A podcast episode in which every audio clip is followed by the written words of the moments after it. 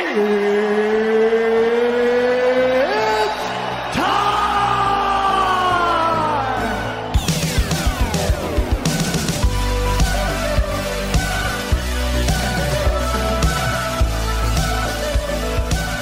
What's up, everybody? It's Mike Gross here.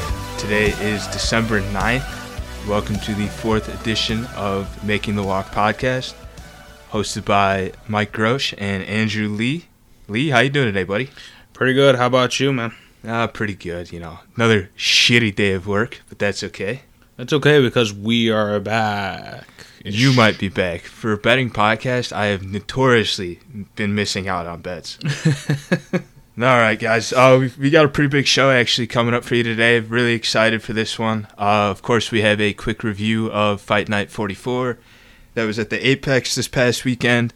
And then for the very first interview ever on Making the Walk, we have Jason Dhooghe joining us. Very excited for that. And of course, we'll be rounding it off with a preview of UFC 269, where we got two title fights Amanda Nunes and Juliana Pena. And we also have Charles Oliveira going against Dustin Poirier. All right, so starting off the review for Vegas 44, him I it, it was really nice to get back and do a card that we were excited and looking forward to watching. I mean, after that Tate, uh, I, I hate to keep bringing it up, but that that Tate fight card, that was boring. Yeah, I'll be honest. This one's this one was a lot more exciting. I actually had a lot of fun um, rewatching the fights on the toilet at work. Uh, but yeah, man, we got some good flashy KOs, some solid fights, and honestly, to round it off, a fantastic uh, co-main and main event. Yeah, man. So starting it off, we had Vince Morales knocking out Louis Smolka. Obviously, we chose Louis Smolka to win on a double chance knockout or decision for plus 110 odds. Didn't go our way. Um, very quick knockout there. Knockout within the first round with 258 to go. Kind of a close fight there. Smolka clinched, landed a couple knees when Morales broke. Uh, decided to land a huge right hook, and he was saying that he was drilling the, that on the break with him. Um, you know, it, it, was just kind of a, a crazy flash knockout. Um, I guess I didn't really see that coming from Morales. No, I mean it, it was a little bit surprising, especially with how fast uh, it, it, ended. You know, in the first round, uh, I thought Morales looked more active than Smolka outside that clinch. Um, he looked clean too. I'll, I'll, tell you, when he caught him with that right hook, I feel like Smolka just took his eyes off of him for a second, and he maybe got caught a little bit outside. Um, but yeah, just right at the right second, got him, dropped him. And um, I gotta be honest too, it, it's hard to tell where these two are at with how with how the fight went. You know, being so fast. Um, sometimes when I'm looking at guys' futures, I like to te- I tend to look for a longer fight just to kind of you know see who they might fight next or you know what's what could be their future. Yeah, absolutely. I mean, felt pretty good about that. Louis Smolka was ranked quite a bit higher uh, compared to Vince Morales in the rankings uh, worldwide. If you kind of look at some websites, um, yeah, obviously you know we we don't get them all right. Uh, that was that was a tough one. Yeah, I will say though, fantastic performance for Morales. I mean, I think for as short as it was, I thought it was a super clean performance. Yeah, I mean, it, it, it, he definitely outpaced um, Smolka throughout the fight, uh, however long it really lasted. But uh, like we said, it was not. It, I I wasn't happy with how it ended, but it was it was kind of nice to see a finish. Yeah, yeah, it was a good change of pace from the last weekend. All right, so moving on to the Azamat Muzik Murzakanov versus Jared Vanderaa fight. This was actually canceled. Vanderaa was a late um, step in.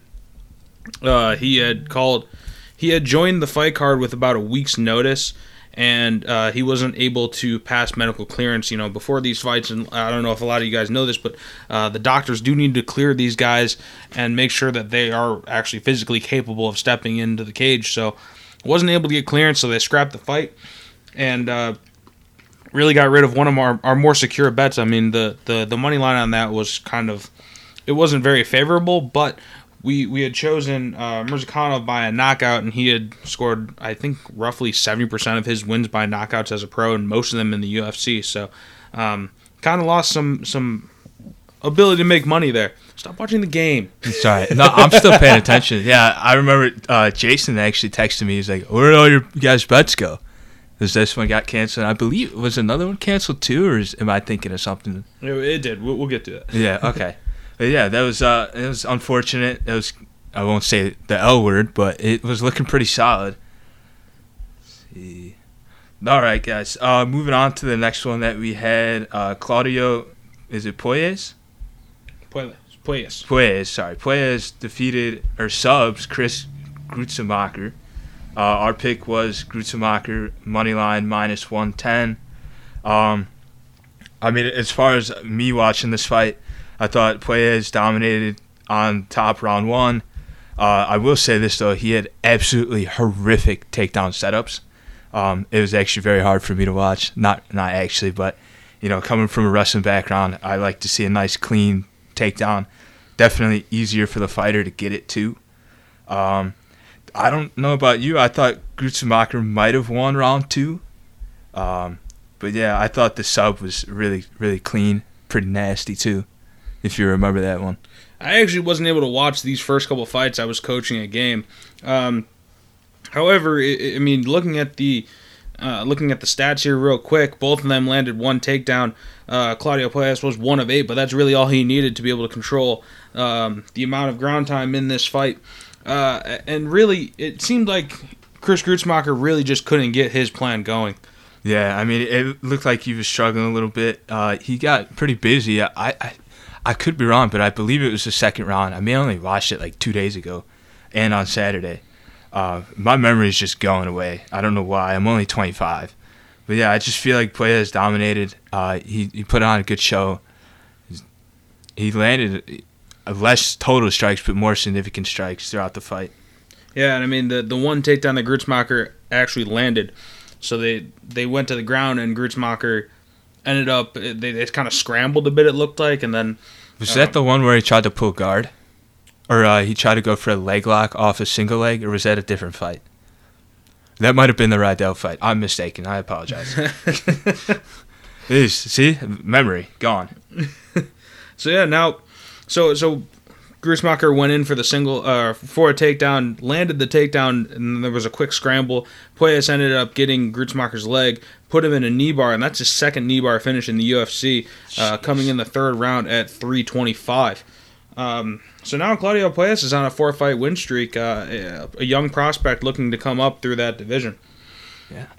Moving on to the next one, guys, we had uh, Cheyanne Vlismas defeating Mallory Martin by decision. Our pick was uh, Vlismas by, see, KO, TKO, DQ, plus 500. Uh, Vlismas money line minus 160. Uh, we got pretty much the same notes on this one, as far as I can see. I think they both look good, but uh, Vlismas looked so much faster and so much uh, had much better pace.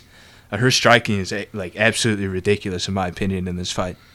Yeah, uh, a bit of a frustrating loss as far as betting goes. I mean, Vlismas landed 134 significant strikes over 146 total strikes. Whoop that ass. With a 54% accuracy. Yeah, she was, she was coming at it. She was really putting it on Mallory Martin the whole three rounds. I mean, Mallory Martin, you gotta you, you gotta give props to her for having a chin like that. I mean, uh, it, that's that was tough. Um, it seemed like at any moment that fight could have been finished, but she kept it standing. Mallory Martin did a decent job of getting the fight into the clinch, I guess, but all of her takedowns were really just kind of lazy. 0 for 5 on the day. Yeah. Um, and I will say, too, I think uh, Vlismas really did a good job. It was mentioned in the commentary, too.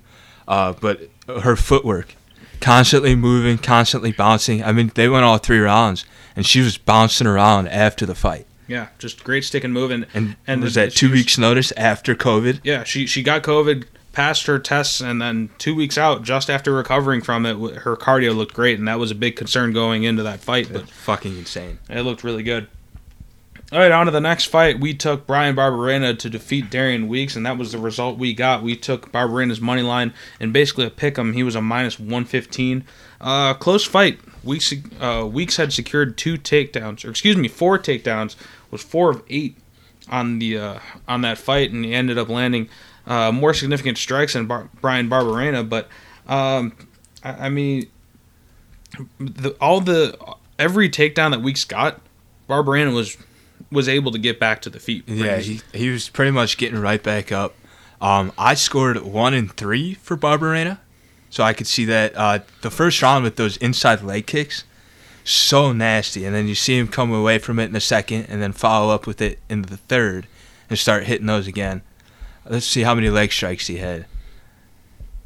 Let's see, bad radio. Uh, there we go. Yeah, 23 total leg strikes, and I think all of them were on that left leg on the inside, maybe a few on the outside. It was abs- I- I don't know how Weeks was walking, and like we mentioned last week, this is his UFC debut. Uh, Weeks' UFC debut. I actually thought he looked pretty solid. You know, going up against a seasoned veteran and Bryan Barberena.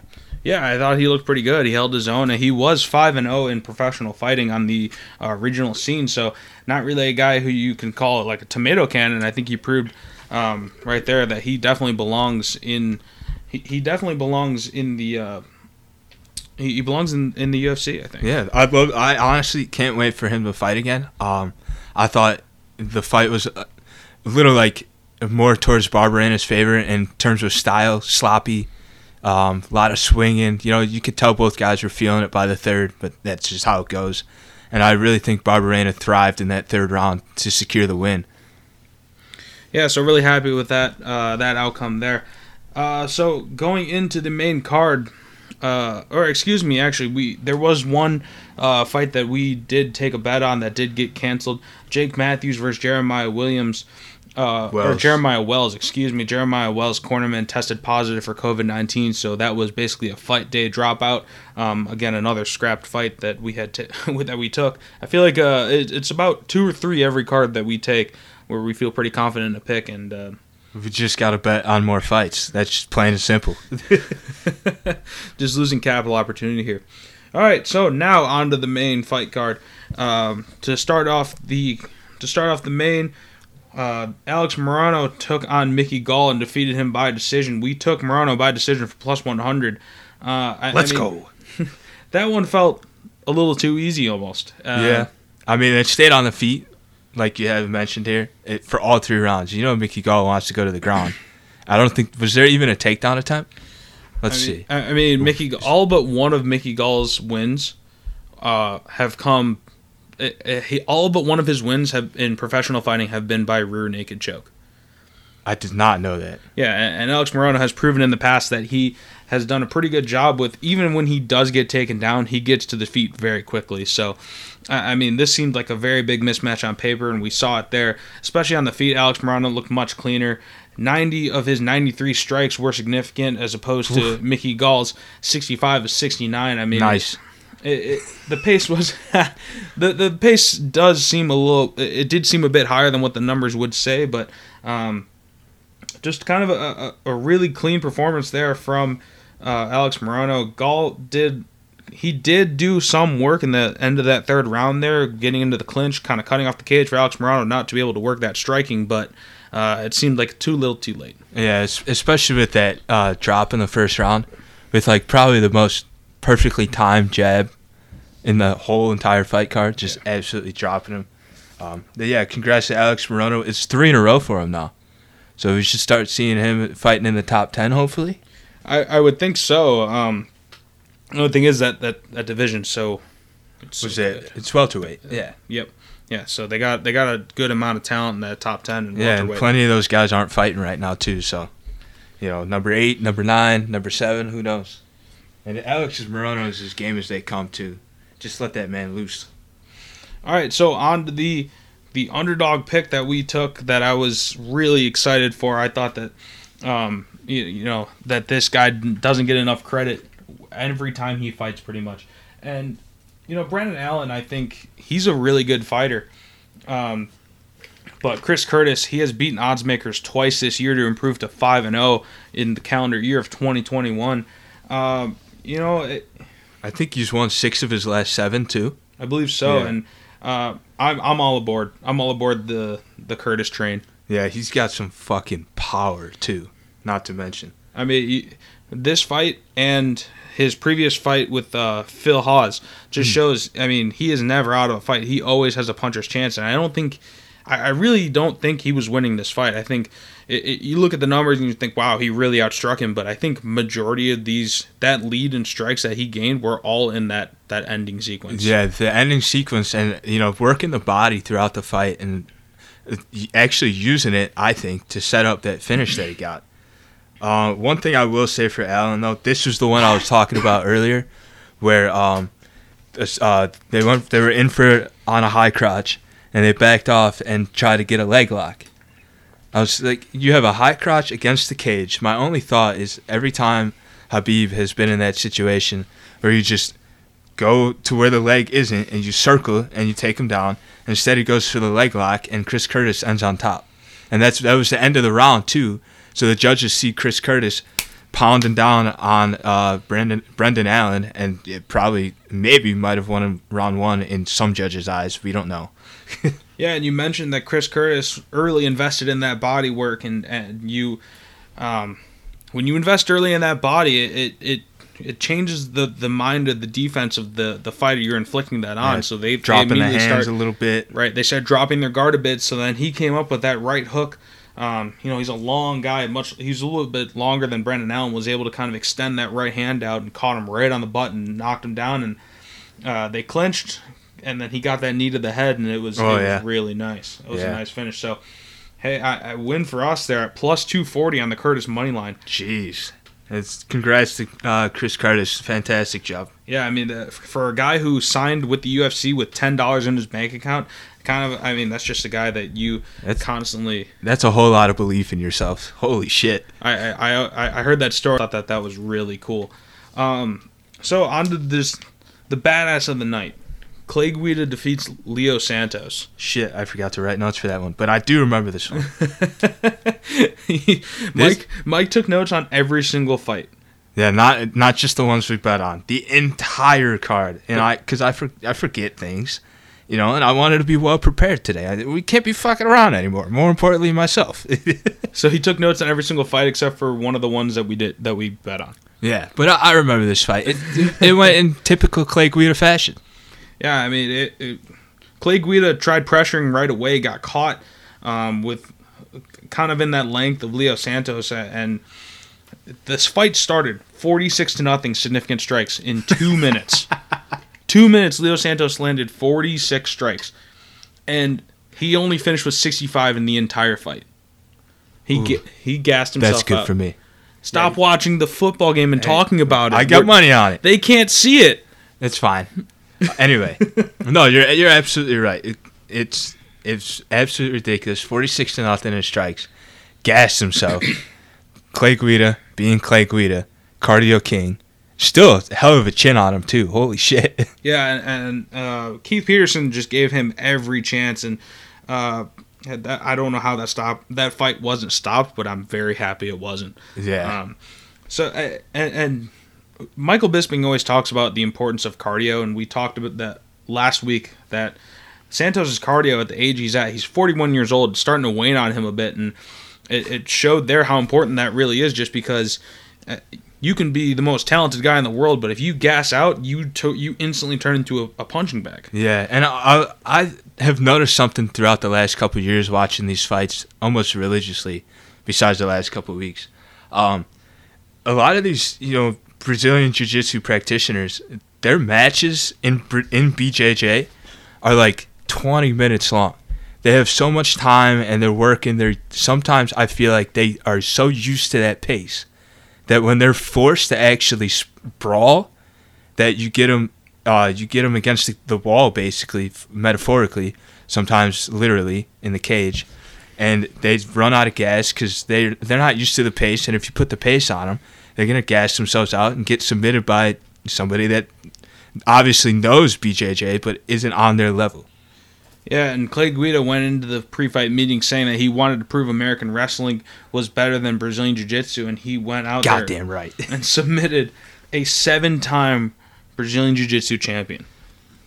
I wish I could do that. I mean, just kind of a cool moment there, a vintage fight for for old fight fans. It felt like we were watching. I mean, on the same card, we got to see Jose Aldo and Clay Guida fight. It was like it was like we were watching UFC 100 or something. And uh, UFC 100. What was the? I'm blanking on the old organization. WEC.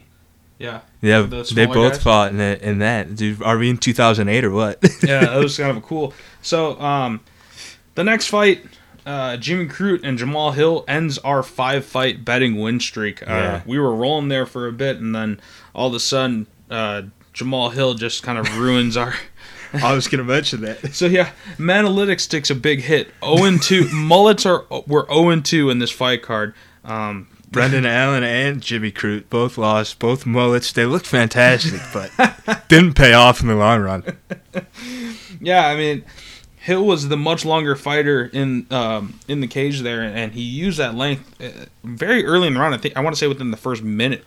Yeah. Jamal Hill tagged Jimmy Crute with a right hook. Yeah, you saw Crute try to take him to the ground, or uh, more than likely clinch up with him so he could catch a little, uh, get his feet back under him, uh, and then you know what? A minute later, got hit with the exact same strike. Yeah, you would think that he would brought his guard up, but I mean, hey, credit to Jamal Hill using that length and being able to pick him apart from the outside.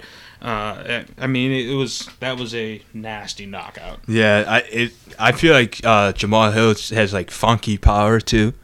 Like I, both those right hands were off balance. Yeah, Yeah, he like just- he wasn't on balance, right or left, whatever fucking one it was. But both the same strike, same situation, off balance. Basically dropped him with both of them. It's just funky, man. Him and uh, what was the Khaos Williams was very similar off balance knockouts. Yeah, I mean that was kind of a cool thing to see. Uh, Jamal Hill with a knockout at 48 seconds into the fight. Uh, Woo! Just real quick way to lose our money there. So on to the next fight, we had Brad Riddell taking on Rafael Fiziev. This is one that I actually didn't end up telling you guys about. I I wasn't able to. We were debating on this one, I believe. I think you were kind of more in the favor of Brad Riddell. Yeah, because he knows how to drink beer.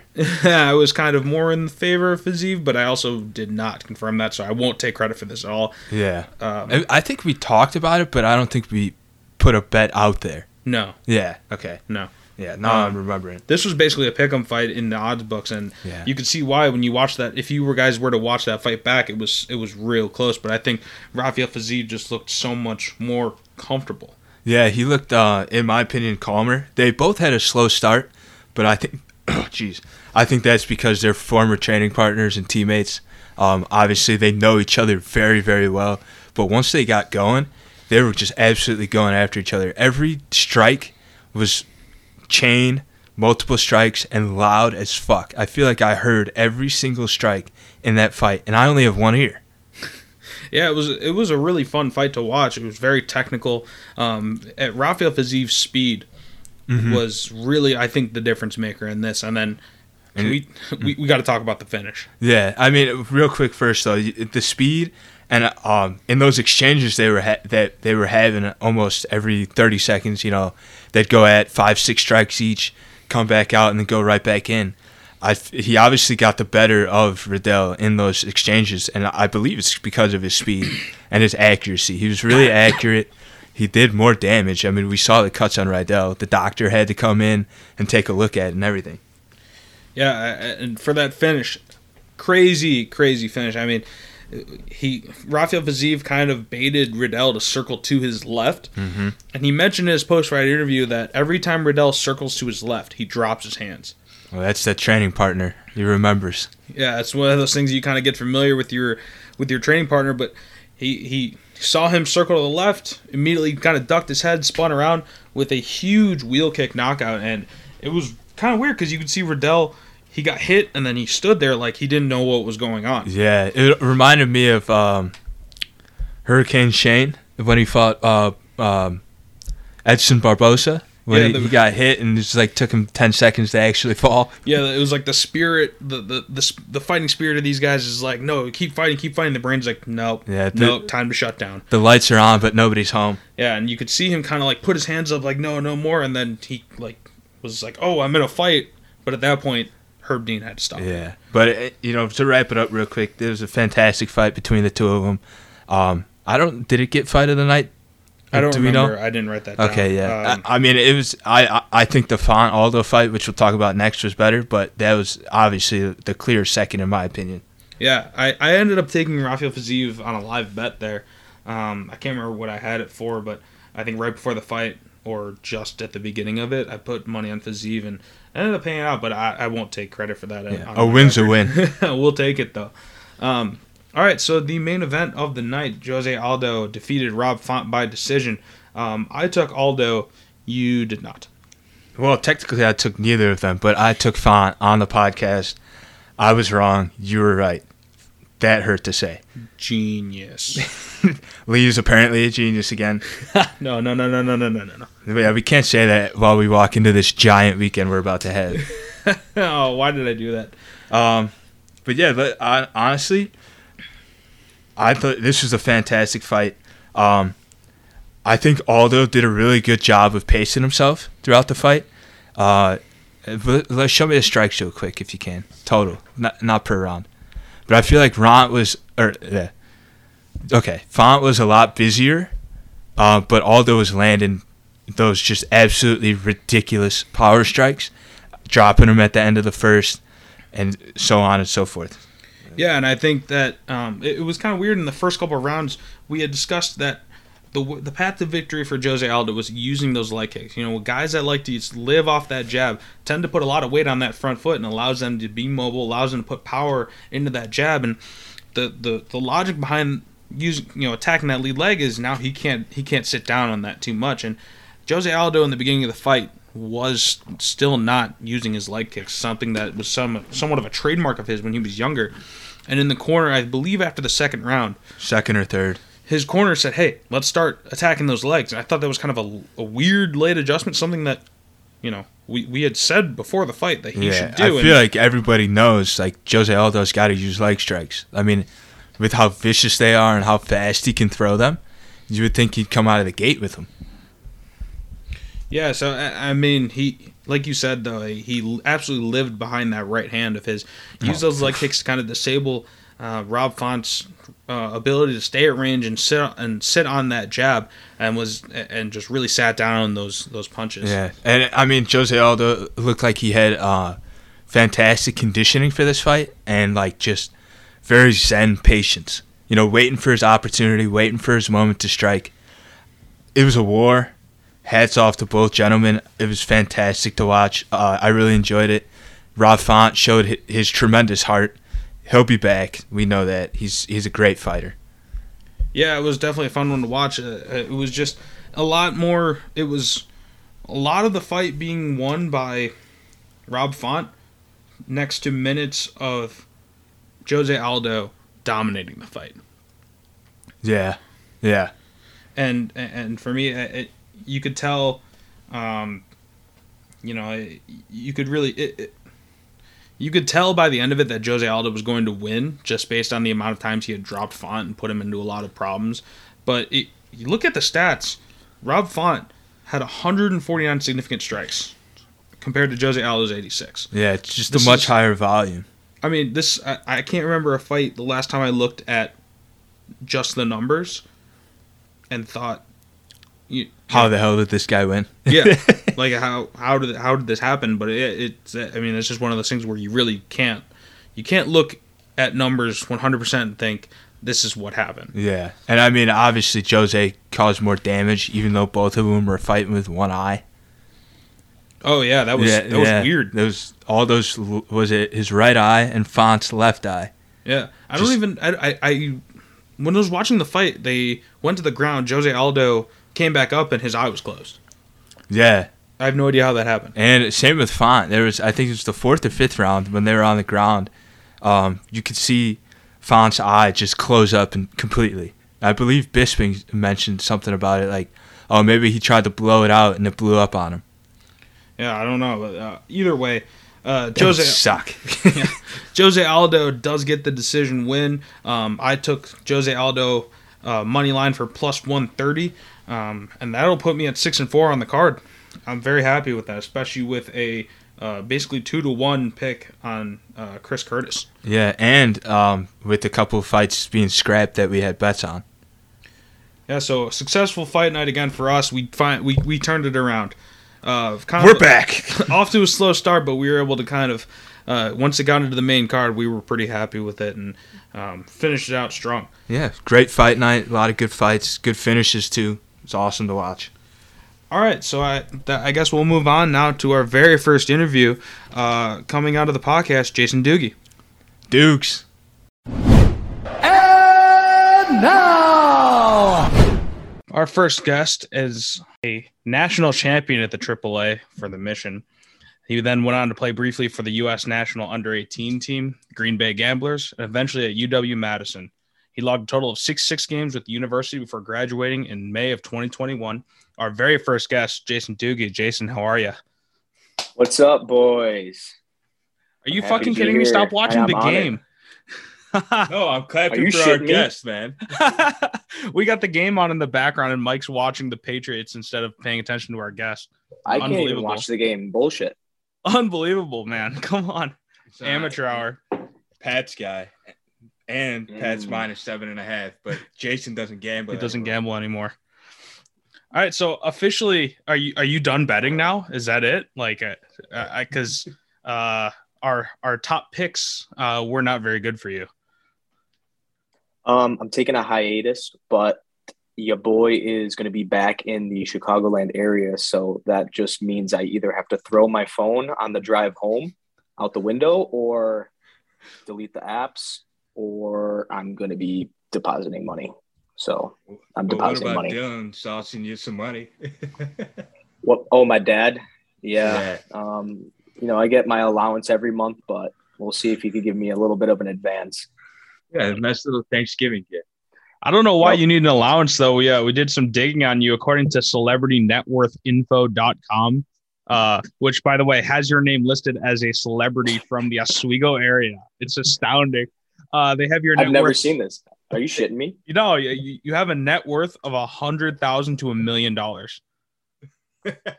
If you Google your name and kind of like go into like the depths of it, you have like these celebrity net worth things that like people can look up, like how much people their net worth is, and yours is estimated at minimum of a hundred thousand dollars. So like, where where is this hundred thousand dollars you've been hiding from us? Under my bed. He's saving it for he's saving it for Justice. Get her something nice. All right, so we we went um on that that card that you went in with us on on the Holloway Rodriguez card. As the the picks that we made were seven and three, and we gave you two losers. Like Brutal losers too. Brutal losers. So here's the thing, though.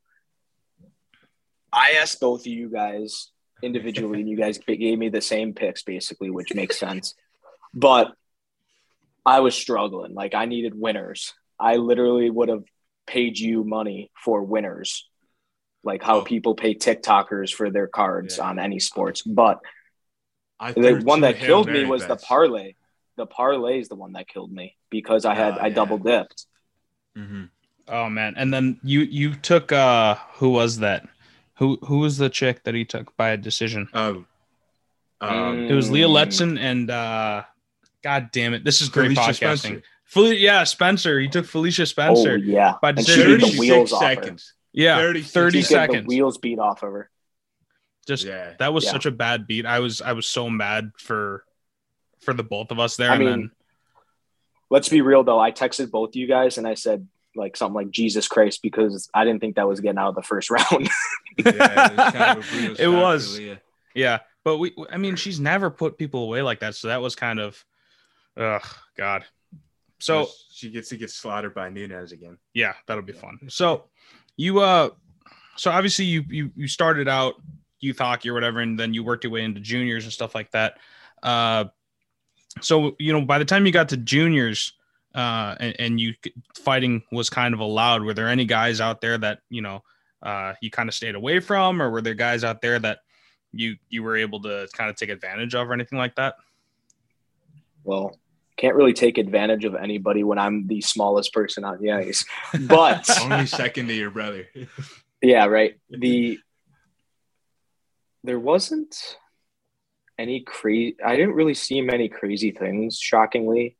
I there the only thing I could think of off the top of my head is we were playing Dubuque, and I don't remember this guy's name because he he was uh, he played in the Null, and he got called up for a short period of time in Dubuque, and in Green Bay when you score a goal, like the lights go off for like three seconds, and the the music starts playing or whatever, and we're playing and it's a two on one and we score a goal. And so the lights go off and as soon as they come on we see this guy beating the wheels off of my teammate because he was he was the defenseman and we're just like what the hell is going on? We just scored and he and you, we couldn't see it until he was already getting his ass kicked.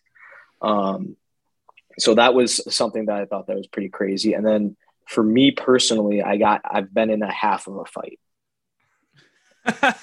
So I have. I we're playing Fargo in Green Bay, and um, Austin Pooley, who's like he's like six two. He's a huge dude. He got caught looking looking the wrong way uh, on the on the train tracks, and I just took him out. So then, right after I took him out, I was like, all right, like th- he's not gonna fight me because he's too big. Like he ain't gonna come attack me. Not nothing's gonna happen. Then all of a sudden, from behind, I get grabbed and I get grabbed by somebody who it's funny story. I played with him in Springfield. So he grabbed me from behind and he's he's about five eight, so he's not much bigger than me. And he was just sticking up for his teammates. So I thought we were about to go. But instead instead of him letting me get my gloves off, he like uh, took my feet out and like Emma made me to the ground. And then that was it. The refs just took just got in between it and then he ended up ended up getting suspended but i thought that was going to be my first and only fight but it just ended up not happening well we also did a little bit of digging in your youth hockey and uh i don't think that was your only fight i, I there's uh what, what happened with you mm. and that uh mm. that russian red army yeah that was honestly pretty crazy so uh, every year, the Bauer tournament is in Chicago, and it's like the biggest tournament in North of America. North America, maybe not in Canada, maybe just in the United States, but every year they do an opening night where all the teams that come in, they do like a big party, and the Stanley Cup is usually there, and they usually have some like NHL guys, like Dustin Byfuglien was there when he was on the Hawks and stuff like that. Yep, and then uh, Mission alum actually, but um, so every year they have about like two games going on and you know that was my first taste of of having you know a couple thousand people packed in a barn and we got to play the Russian Red Army team so you know game goes on and uh, because they want to get a couple different teams in you only play two periods. So we're playing we ended up beating them. Don't remember the score. And then we go through like the handshake line. And honestly things happen so fast that we're going through the line and then all of a sudden like something happens. No idea what can't remember. And then just people start fighting and i'm just like looking around like oh my god we're getting it on right now so i don't remember it just happened so fast. So i don't remember exactly how i got to my guy but my guy was huge. Like i wanted to everybody to stop the fight and I wanted to trade with somebody. Like everybody stop, like ref blow the whistle and just do a quick switcheroo or something. But we just start wailing and like we're fighting with gloves and a helmet on so it's literally like locker boxing. But the thing about me is um, it, the the video that i've seen that people took is like i'm kind of like in the corner so like we're fighting by ourselves and like nobody's breaking us up because we're just kind of off to the side so mm-hmm. we just started just wrestling on the ground eventually and whatever but it was a big uh, whole ordeal, but it was a, a, a, pretty sick experience. Like the crowd was loving it. Those commies. Had so to be like 2015, I think, right? What was that? No. No, no, that was earlier than that because we were still in high school. I'm trying to think. I think it's like 2013. Yeah, that makes sense.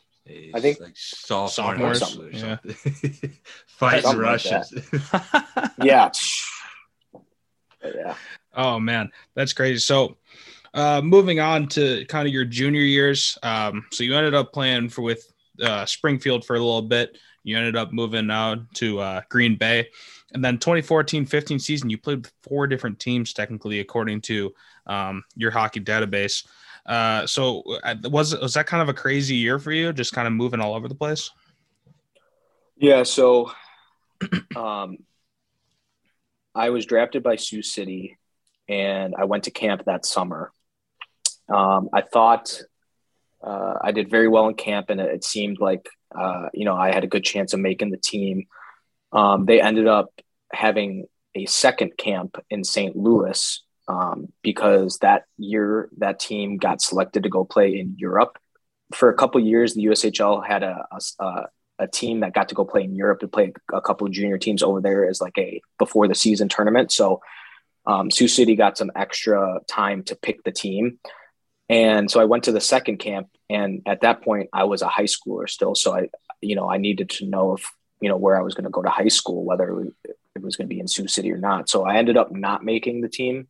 And at that point, I had about two weeks until school started because it was it was the beginning of August. So I was like, "Am I going to play U18s or what am I doing?" So, um, I ended up getting in touch with Springfield, and they were in the middle of their main camp. But at that point, um, you know, I was already committed, and you know, I made a name for myself where Springfield coach wanted me to come in and just like pretend I was there the whole time. So, um, you know, I didn't expect that to happen, but it went pretty quick. And I ended up in Springfield, you know, started playing there, played a lot of minutes and played very well. And then, um, getting towards around Christmas time, or it might have even been a little bit after Christmas. No, it was definitely before Christmas. Um, I got a call from the US U18 team and they uh, had a couple guys out because of suspensions. So they needed to, you know, bring in guys to play uh, a college game and then against the Chicago Steel the next night. But the issue is they can't take any USHL players because they're playing in the USHL. So they needed to, you know, figure out how to get some other people. And, um, you know, I was one, one of a few high schoolers in the uh, NAHL at that point. So they brought me in, played a couple games with them, um, you know, had a good time. It was, you know, cool to put on that jersey. There's a lot of kids um, who are on that team that I grew up playing with and against. So it was just like, you know, nothing, nothing changed. You're, you're um, talking about that national team, right? Yep. A lot, yeah, a lot of nasty lot of players. Names, right? You, you got to play with Matthews on that team, right? Matthews, Tkachuk, Fischer, um, Lazinski, not Lazinski, Floodstrand, um, uh, who else was on that team? Uh, Charlie McAvoy was on that team, wasn't he? Charlie McAvoy. Um, you had uh, Jake Oettinger uh, in net, right? Nope, he's no. younger. Oh, okay. Um, we had um, who else was on the team? Um, Real quick though, because I don't really understand how this whole USHL thing works. So while you're playing in Springfield, are you you're at Oswego East, right? Nope. I went to Springfield High School. Oh, geez. I didn't know that at all. Like, yeah, yeah, actually, if you look at uh, Jason's transcripts or whatever, he graduated from some random. He graduated from a town, uh, uh, a school in Green Bay. Green Bay. Yep. Oh wow. Okay. Okay. I yeah. So, no and that was actually your senior year. So you bounced around your senior year of high school. You know, you made all friends through uh, in high school, your freshman through junior year, and then you had to move out. You know, that had to have been kind of difficult. Yeah. So like, I mean, I went to Springfield and I just like we would go to school for a few hours then go to practice. So like I was just there just to be there, just get the grades and move on. Didn't really make any friends there. And then, you know, had to change schools. Um, because at Christmas time, uh, Green Bay was out of the playoff picture. They had a pretty rough year, so their uh, their coach wanted me to come in so I could get acclimated and get the second half of the year under my belt so I could come back the following year to be a little bit more on the veteran side of things and kind of get, you know, the, the feel of, of things in advance. So I thought that was, you know, really good for me. Um, you know, the, when I got to Springfield, or I mean to uh, Green Bay, we won three games the second half of the year, but those, uh, one of those three games was against the, the US 18 team. So um, that was a huge thing. Cause I mean, those guys were ridiculously good. So that was a, a huge win for us. Yeah, man, that's that's pretty cool. Uh, so uh, when you were at juniors, you know, you, that's the, really the first time you get to play without a, uh, a cage on there. So I know you're uh, you're missing a, you're missing a chiclet there. Can you, you got a story behind that one? Yeah. So this is my uh, third year junior, um, pretty much third year of without a, a, you know a full cage on, and it's uh, actually around this time. Um, I had a, a Snapchat story memory that was it might have been like a week or two ago. I know it was around you know the Thanksgiving time, where um, we're in Des Moines, and you know it was just a routine like board battle or something, and then the guy just uh, he was his stick was erratic or I don't know what he was trying to do, but uh, you know he caught me right in the mouth. And I thought at first like they called a penalty right away. I was I was bleeding and stuff, and I had a mouth guard and I always wore one. And um, all of a sudden, like I go back to the bench and like I got to take my mouth guard out to clean all the blood, and then I take it out and I got teeth stuck in my mouth guard. Jeez. So I was just like, "Are you shitting me right now?" Like one tooth is completely cracked off, the other one is like cracked off, but still pieces hanging, and it was just a big old mess. Um, we ended up winning that game because he got a four minute penalty, and we were down actually a goal. We scored, tied it up, and then um, you know because there was still a lot of time left on on the penalty. Um, we had another chance at the power play and scored again. So we ended up winning that game. So it made the bus ride home way better. Yeah, so as long as you get the W. So from what I remember uh, myself, those bus rides get a little uh, they get a little weird sometimes on the road. You know, you guys get kind of bored. You know, uh, some I know a few stories. maybe maybe not necessarily the most legal things happening on on these bus trips, but uh, you know, just take us through like one of these uh, some of these adventures that you guys had. You got any good stories? Yeah, I mean, things were way better when I was a vet. We just absolutely abuse the rookies with you know throwing them in the in the bathroom and they have to find 50 cents when there's like 42 cents on the ground or some bullshit like that um honestly the, the the worst part for me is just adding to my problem with gambling is we play cards and yeah. the notes on my phone would be just piled up with my freaking it, all the money that's coming in and all the money that's going out. It was like a bank. We needed to have we needed to have a bank on the bus because of all the fugazi money that was being thrown around. Um, a funny story I will say is my uh, second year in Green Bay. Um, there's only X amount of bunks on the bus, so we had a sleeper bus. So uh, a lot of the young guys had to share bunks. So um, even though I had a bunch of games played, there just wasn't enough bunks because we had such a veteran team that year where I shared with our goalie, Adam Huska. And um, we were, we left the night before to go to Youngstown. And when we do trips that long, it was about 14 hours or what, whatnot. We would leave like on a Wednesday night and drive through the whole night. So we'd get there at breakfast. So when we arrive at breakfast, um, I took melatonin the night before because I wanted to sleep good on the bus, and um, the blanket was o- over the bottom bunk, so nobody saw anybody in there, and nobody woke me up for breakfast. I just slept through breakfast. All of a sudden, I hear people starting to come back on the bus. I just get out of my bunk and I just like stand there, like out of it still, and people are like, "Were you in here the whole time?" Or like, "We didn't even know you weren't there." I could have got kidnapped. Nobody would have known. Jesus, playing on an empty stomach. Oh man, that's no good.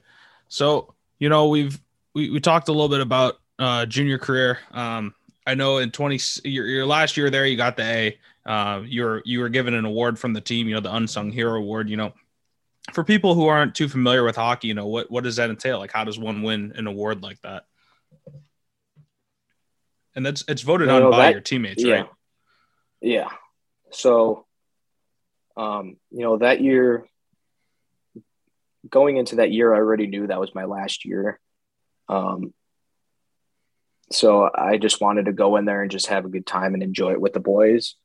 Um, so that year, I just wanted to be the best teammate I could be, and I just, you know, with having that leadership um, role, I wanted to, you know, show the guys, you know, the way, especially a lot of the young guys, um, you know, by just doing things the right way.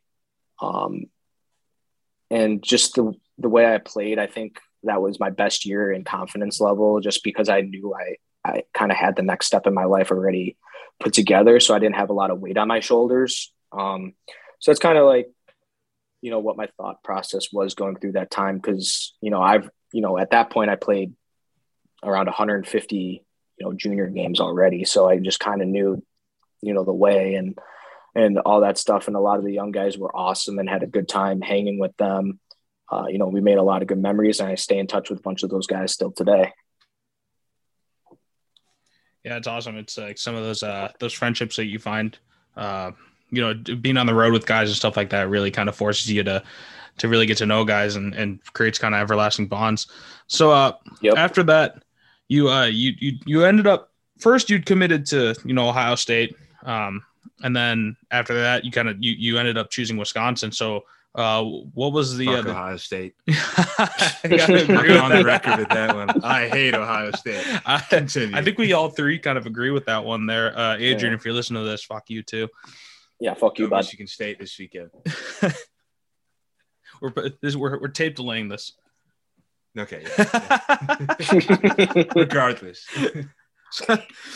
So yeah, so uh, what are, what what made you choose Wisconsin? Yeah, so the coach who drafted me in the USHL that summer back in high school, that same summer he took the job at Ohio State. And then, um, you know, because he liked me and, and liked me to, enough to draft me, he asked me to come on a visit. And I, at that point, I had a couple other opportunities and offers, and I honestly thought I was going to end up going to school out east.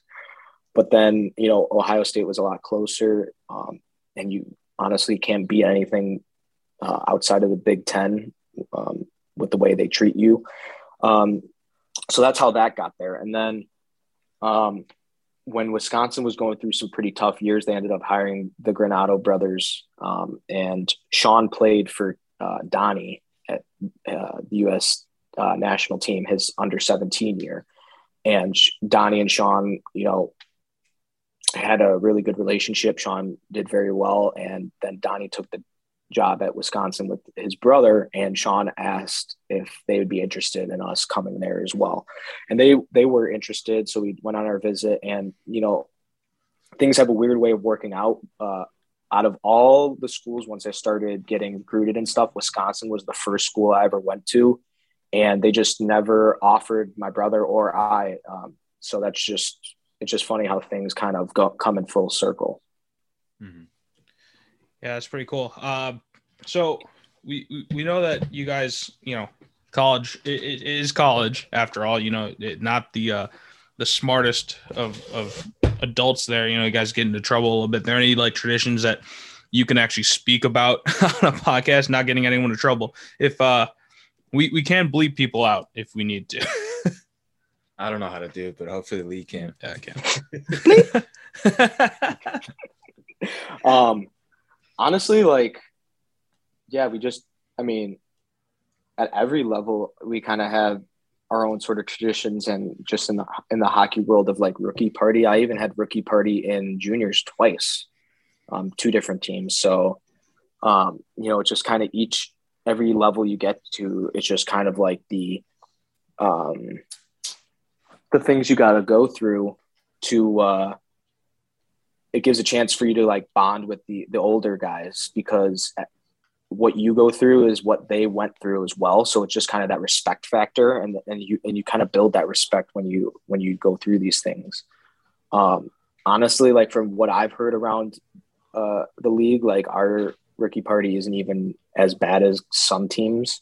I mean some some teams around the league make their players go to class in their full gear so they smell like shit God, if I, I mean, that'd be bad. That'd be bad. I'll tell you what, I've never played hockey in my life, but that gear is the worst smelling shit I've ever had. It's it's the worst. Try, try to put, try to put some wheels, like the guys trying to put some wheels on, like first week of of school as a freshman, like trying to meet people, and you're just walking around in your smelly gitch. Trying to meet girls like smelling horrible. like, hey, Um, I'm Jason. Nice to meet you. I smell like shit. Yeah. um, but for us, like uh, something that we do is um, the older guys make us dress in costumes, um, and it's kind of based on like something about you, like whether there's a story behind you or just like something funny. Like um, my uh, costume, was, I was Tyrion Lannister because I just never shut up and I just always talk and it's always my opinion. So that's who I dressed up as, um, you know, for rookie party um, freshman year. Uh, my brother was a baby, so he had a diaper, walking around in just a diaper. So that was pretty funny. um, You think the height What thing had to do with Tyrion too? Yes. David says I'm like one inch taller than Jason. yeah, that that just makes it even easier and better. So yeah, so we um so they they dress us up and then um we uh they they bring us to the sorority houses and we just do a bunch of fun shit there. It's like all all sober and funny. We we uh they give us a song and we have to do a dance for them. So we we make a little uh, choreography or whatever fucking dance and Choreography. Yeah. choreography. Uh, what was our English is song? not our Choreography. What was our song? I can't remember what it was. Probably a Backstreet Boys strong, right? Yeah, but it's like stupid shit like that. It's like, Yeah, yeah. Just fun Uh, stuff that honestly. oh, I think ours was. enjoyable. I think it was Hollaback Girl. Yeah, yeah, yeah, yeah. So we it's to, all like, fun, honestly. It's you know, it's just for a good time. The chicks love it. Yeah, it's just like us being idiots, um, and that stuff. And then we just do like pretty much after that, it's like team bonding, and we just uh, we get one chance. Um, we make like we get to write a poem, and we get to like shit on the older guys, and we ask the older guys for like dirt on each other because we don't really know them that much. And then we we're all like pretty pretty hammered, and we're trying to read our poem, but we can't even you know read because we're just so trashed, and we're and they're it's just a pretty funny time. So. Yeah, I I, I kind of remember the beginning of, of my rookie party with uh at Eastern. We we Oh, we got put into a basement and they gave four of us a a, a bottle of liquor and they said if you beat the record you're done. We uh, we killed Yep. the thing. Four of us killed it in Mm, 16 and there's minutes. no record. No record. There's no record. Oh, hey, hey, the hey, the record's out there, but you didn't beat it. no, yeah. So that's that's lost in time forever. Yeah, but uh, I mean, the nice part is like a lot of the stuff that we we do with the team is like um, stuff that has been, you know, going on since our coaches were there. A lot of the same traditions and stuff. So we know that there's a lot of guys who go through the same stuff, and you got that mutual respect with a lot, you know, a lot of alumni who come back in town because they know like what you go through and and all the good stuff that comes with um, being here. Yeah, absolutely. So, in your time there um, at Wisconsin or in juniors or anything like that, um, was there any guy that really kind of stood out? You know, other than you know these these top draft picks and stuff like that, but any guy that you could think of that meant it's like you got there and you're like, oh my god, this this guy's on a completely different level. Um, okay, let's see. In junior, played with the kid Johnny Leonard. He um, plays for the. He's in the Sharks organization. He never got drafted. Awesome dude. One of my one of my best friends. Um, you know, in the hockey world today. Um, he and just something about him. He like my last year was his rookie year, so as a young guy, he didn't get as much playing time, and it kind of you know affected him a little bit and how he played, but he went on to play at UMass, and um, I'm pretty sure he was at, in his last year before he got uh, he signed a free agent deal. He was either at or right below a goal a game in college hockey. So that, that's pretty crazy, you know, especially you know with the parity in college hockey and how hard it is to score goals and beat teams. That he just he was kind of a late bloomer, and you know that's something that he had to work on himself. Was like you know trying to be in the right mindset um, and not worry about like being a hothead or not have the uh, you know playing time or whatever. So once he broke out, it was like game over. This guy was just a pure goal scorer. Yeah, I mean, any guys that you could think of maybe that uh might have uh, that that or just you think could be a fighter in the NHL or anything like that. Any guys that you you could think that come to mind that could really throw hands. Um, Sean. I've only met the Yeah, he man once. reach. Great, guy- great guy. But yeah, yeah. Um, two kids in in junior. My roommate Connor Mackey. That's another kid who was under the radar. So he was my roommate my uh, last two years. Um, my second year was his rookie year, and he was um, he's a he's a 96, so he was almost an overager because he was just a late bloomer. And that year, um, we had a really strong and old team. We had six D men who all were um, committed somewhere and were leaving after that season. So he was the seventh man and kind of like the odd man out. So he didn't really get much playing time. But then we came back our last year and it was his overage year. And he ran the, the top of the power play with Casey Mittelstadt on the left side. And um, before Casey left to go back to high school um, hockey, our power play was at almost at 50% for the start of the season. So he was just racking in all the points. And he ended up sign he ended up committing to uh, Minnesota State Mankato as an overager went there, played there three years, and then he signed with the Calgary Flames. So um, he's definitely somebody who could fight. He was, I mean, he's six four, so he, it's kind of easy for him. So he did a lot of fighting for us. And then uh, uh, Jared Spooner, another kid, um, he was uh, our captain my last year, and he's just got like sometimes his wires cross. Like he's just one of those. He's from uh, South Dakota or North Dakota, so he was just like from bumfuck nowhere. yeah, and that's what he Farmer was strength. like. That's what it was, and he would just beat the wheels off people and just dummy people. I mean, he wasn't even that big of a guy, but he was strong and just a hard nosed centerman down the middle. And those two would any any. I mean, as a as a captain, you have to answer the bell um, in juniors. You know, whenever it needs to be done, and he was always there to do it. So. Yeah. Uh, so the the there's like a YouTube series out there where where guys in juniors mostly uh they, they kind of focus more on like Canadian Hockey League, uh, you know, the OHL and stuff like that. Um, where they had they pull up these guys ultimate team cards, like these these these guys are like 60 overalls or whatever, and they kind of test out why they're 60 overalls. So if you had to guess for yourself, if they were to put you in the NHL game, what would your rating be? You know, if you could if you had to compare yourself to a guy in in the O who's like a, a kind of like you know a, a, a middle six guy uh you know where would you kind of put yourself in that? And what would you give yourself as a rating you think? A zero. Yeah. Is it that big of a difference you think?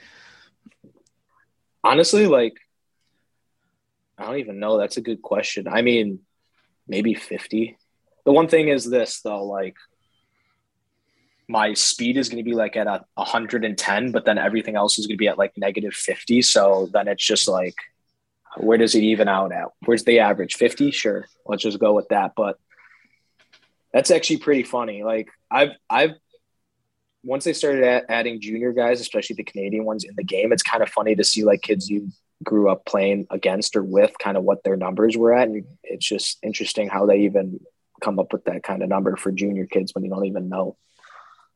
Yeah, you gotta you gotta think that they're they just look at some stats and they're like, ah, you know, fuck it. I think I think they just throw it at the dartboard and whatever that multiplier is, they just give it to them. Are there any guys that you could think of that like you see in that game and you're like, no way? Not really. Like there's kids growing up from like the Detroit area or even the Chicago area who ended up going to play like in in the OHL or the BCHL and honestly like I don't even remember what their what their scores were, but it honestly didn't even matter. Like obviously guys like McDavid and Marner were like high up there, but everybody else was probably like in the 60s or 70s. I got you. So, uh, you, you know, you, you mentioned um, kind of making these bonds with these guys, um, you know, throughout your your career on the road and stuff like that, away from home. Uh, any guys now that you know you really keep in contact with? Yeah, so um, since I'm still in Madison, I've been I, I still hang around with the boys as much as I can, especially on like game days and stuff like that on the weekends. Um, you know, this last year, everybody was you know really close because we were, really weren't allowed to do a lot because we had to you know stay safe and um, you know, not test positive to miss games or whatever. So a lot of thing, a lot of the things we did were just like together at like guys' apartments and stuff. So we all got pretty close. Um, you know, uh, two guys who I got really close with uh, la- uh, this past season um, because they were freshmen the year before were the Donovan brothers. Those guys are just two of the funniest people I've ever met. Like these guys are all time. Like the things they say, like one thing that they're hilarious that they do that's hilarious is you know they're good at catching some you know funny funny pictures of guys or videos and they make some cutouts and just some of those cutouts that they put on you know other other things are just hilarious um, this past year uh, the freshmen were great guys like luke LaMaster and and um, um, and Matty De St. Phalle, like all these guys, like they're they're hilarious. They're fun to be around. Like they're they're not shy. They like to give shit back and all that stuff. So honestly, like when I was a freshman, I didn't really like the older guys because they didn't like to make us very welcome. They like to, to keep things like kind of that separate. Like you got the veteran guys and then all the young guys. So like we didn't really get to do too much with them. But like when we when our class became the veterans, like we wanted everybody to be uh, tight knit and you know close and and I think that that happened this past year. So change the culture a little bit. Yeah. So uh, we, we we know that your your brother transferred out, and uh, for a little bit there, you were you were kind of um, you were you were you seem to be a healthy scratch uh, after a season where you played 20 plus games. Um, then it went down to three. You know, can you really discuss what what went what happened there? Yeah, like you know, a lot of good players were coming in and stuff like that. So like, it's tough to crack the lineup all the time. Um, you know that that's one thing that was kind of discouraging because I you know I put a lot of effort into you know I would a couple times a week I'd you know get up and I'd go s- skate with one of the assistant coaches and get extra work in, like in the morning before class. Um, you know, I do extra stuff in the gym and just try to do whatever I could to get in the lineup. But it just sometimes it's hard and and you know it kind of it did affect me a lot, and I didn't want to, uh, you know, I didn't even want to play anymore at some you know sometimes, and I just was like, whatever, this is just how the season's going to go. So I just accepted it, and you know, that's kind of where after that season, I was like going into senior year, and I'm and that's sort of where I just kind of thought like, you know, I can't have that same mentality, and uh, going into senior year, I just got to you know keep grinding through it, and then it'll all work itself out, and that that's kind of how it ha- how it worked out senior year. You know, I got to you know play a lot more games, and I kind of found my role within the team, and you know found ways that I could help the team succeed and all that good stuff.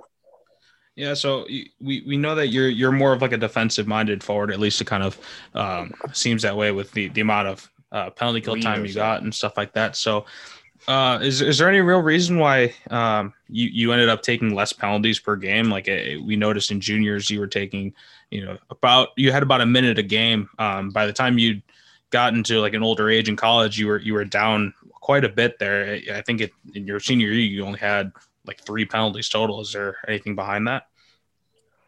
No, I mean, the one thing I will say is it doesn't even matter what league or whatever, the refs suck ass anyways.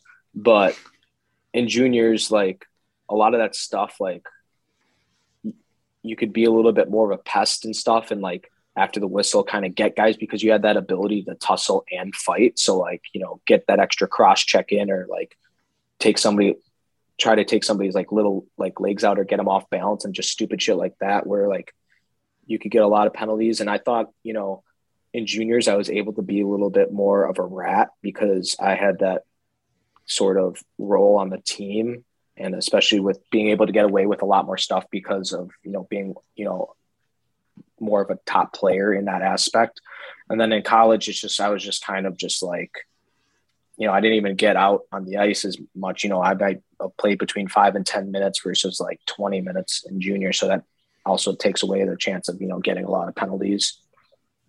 No rhyme or reason, just the way it goes. Probably better that way so I don't get scratched for getting too many penalties. Way the road, Bubs. yeah.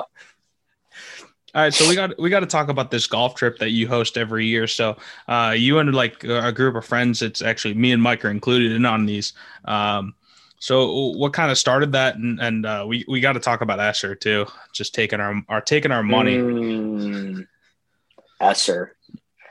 Yeah, Josh S. That guy is an absolute fiend. Such a beauty. Um, yeah, this Yeah. this golf trip in the Dells, uh, yeah, that was a good time with the boys. Um, I think I was drunk as soon as I stepped in the building. Um, that's what happens when you uh, get the 42 ounce hurricane drinks and just slam them all day. But yeah, no, that's definitely something that got to be done every year. Um, you know, gives a chance f- for the boys just to bond together, and especially with all of us, you know, being adults now. So um, yeah, man, I'm looking forward to next summer wherever we go, whether it's going to be back to the Dells because that's an OG spot, or if we want to, you know, branch out to somewhere else in the country, I'm I'm down with that too. So we, that'll be it'll we be a can good have time. Dylan pay for it. Yes, we need Dylan. We need a hurricane so Dylan could work seven days a week for 16 hours, double time, and then he could get his money and pay for us. Yeah, makes makes more in one month than I do in an entire year. Yeah. Well, he can't buy another big buck hunter, but he will buy us a golf trip. He can buy me a big buck hunter. Yes. So? So like we we ended up getting paired with, or we ended up you know shooting the first round. You you threw up more times than you parred. oh, geez. Which- oh yeah. If there's a record for guys, uh, um, strokes gained in two days, I might have had it. yeah, what you Going dropped from- like twenty shots. Yeah, which honestly, because we were playing for money, I thought if somebody else did that to me, I would have been like, "Nope, you swindled the fuck out of us." So I don't know what you're doing. No, that was But Josh I actually- Josh Crosby. Yeah, no, but that was honestly that morning. I blame all on Ryan and give me stupid liquid IV. That stuff is phony. hey, hey, hey! I drink that shit every day. Don't you dare do that. no I wake up- ads. We go to bed at like three thirty in the morning. We got a tea time at like seven thirty, so that means we're just not sleeping. That's fine. I wake up and I've never been so dialed in my life. Like I get to golf today. Let's go. And Ryan's like, "Oh, dude, let's drink this liquid IV. You'll feel amazing." I'm like, "Dude, I feel amazing already, but I'll do it because you're a nice guy." I drink, I chug the shit out of it. and I'm like, "All right, this isn't even that good." Get to the golf course, warm up, feeling great. Like weather's great. We're golfing. The boys are humming. Three holes in, and I'm just like, "Yeah, this isn't going well." Like I literally had to just go dart my mouth, threw up, and then after that, it was just downhill from there. I don't honestly like might have been one of the it's the worst experience I've had and I've had some pretty bad experiences with being just trashed like that and there's only one thing I changed from my routine and it's drinking that stupid shit. All right. Well, how do you fix it? You just get drunk again.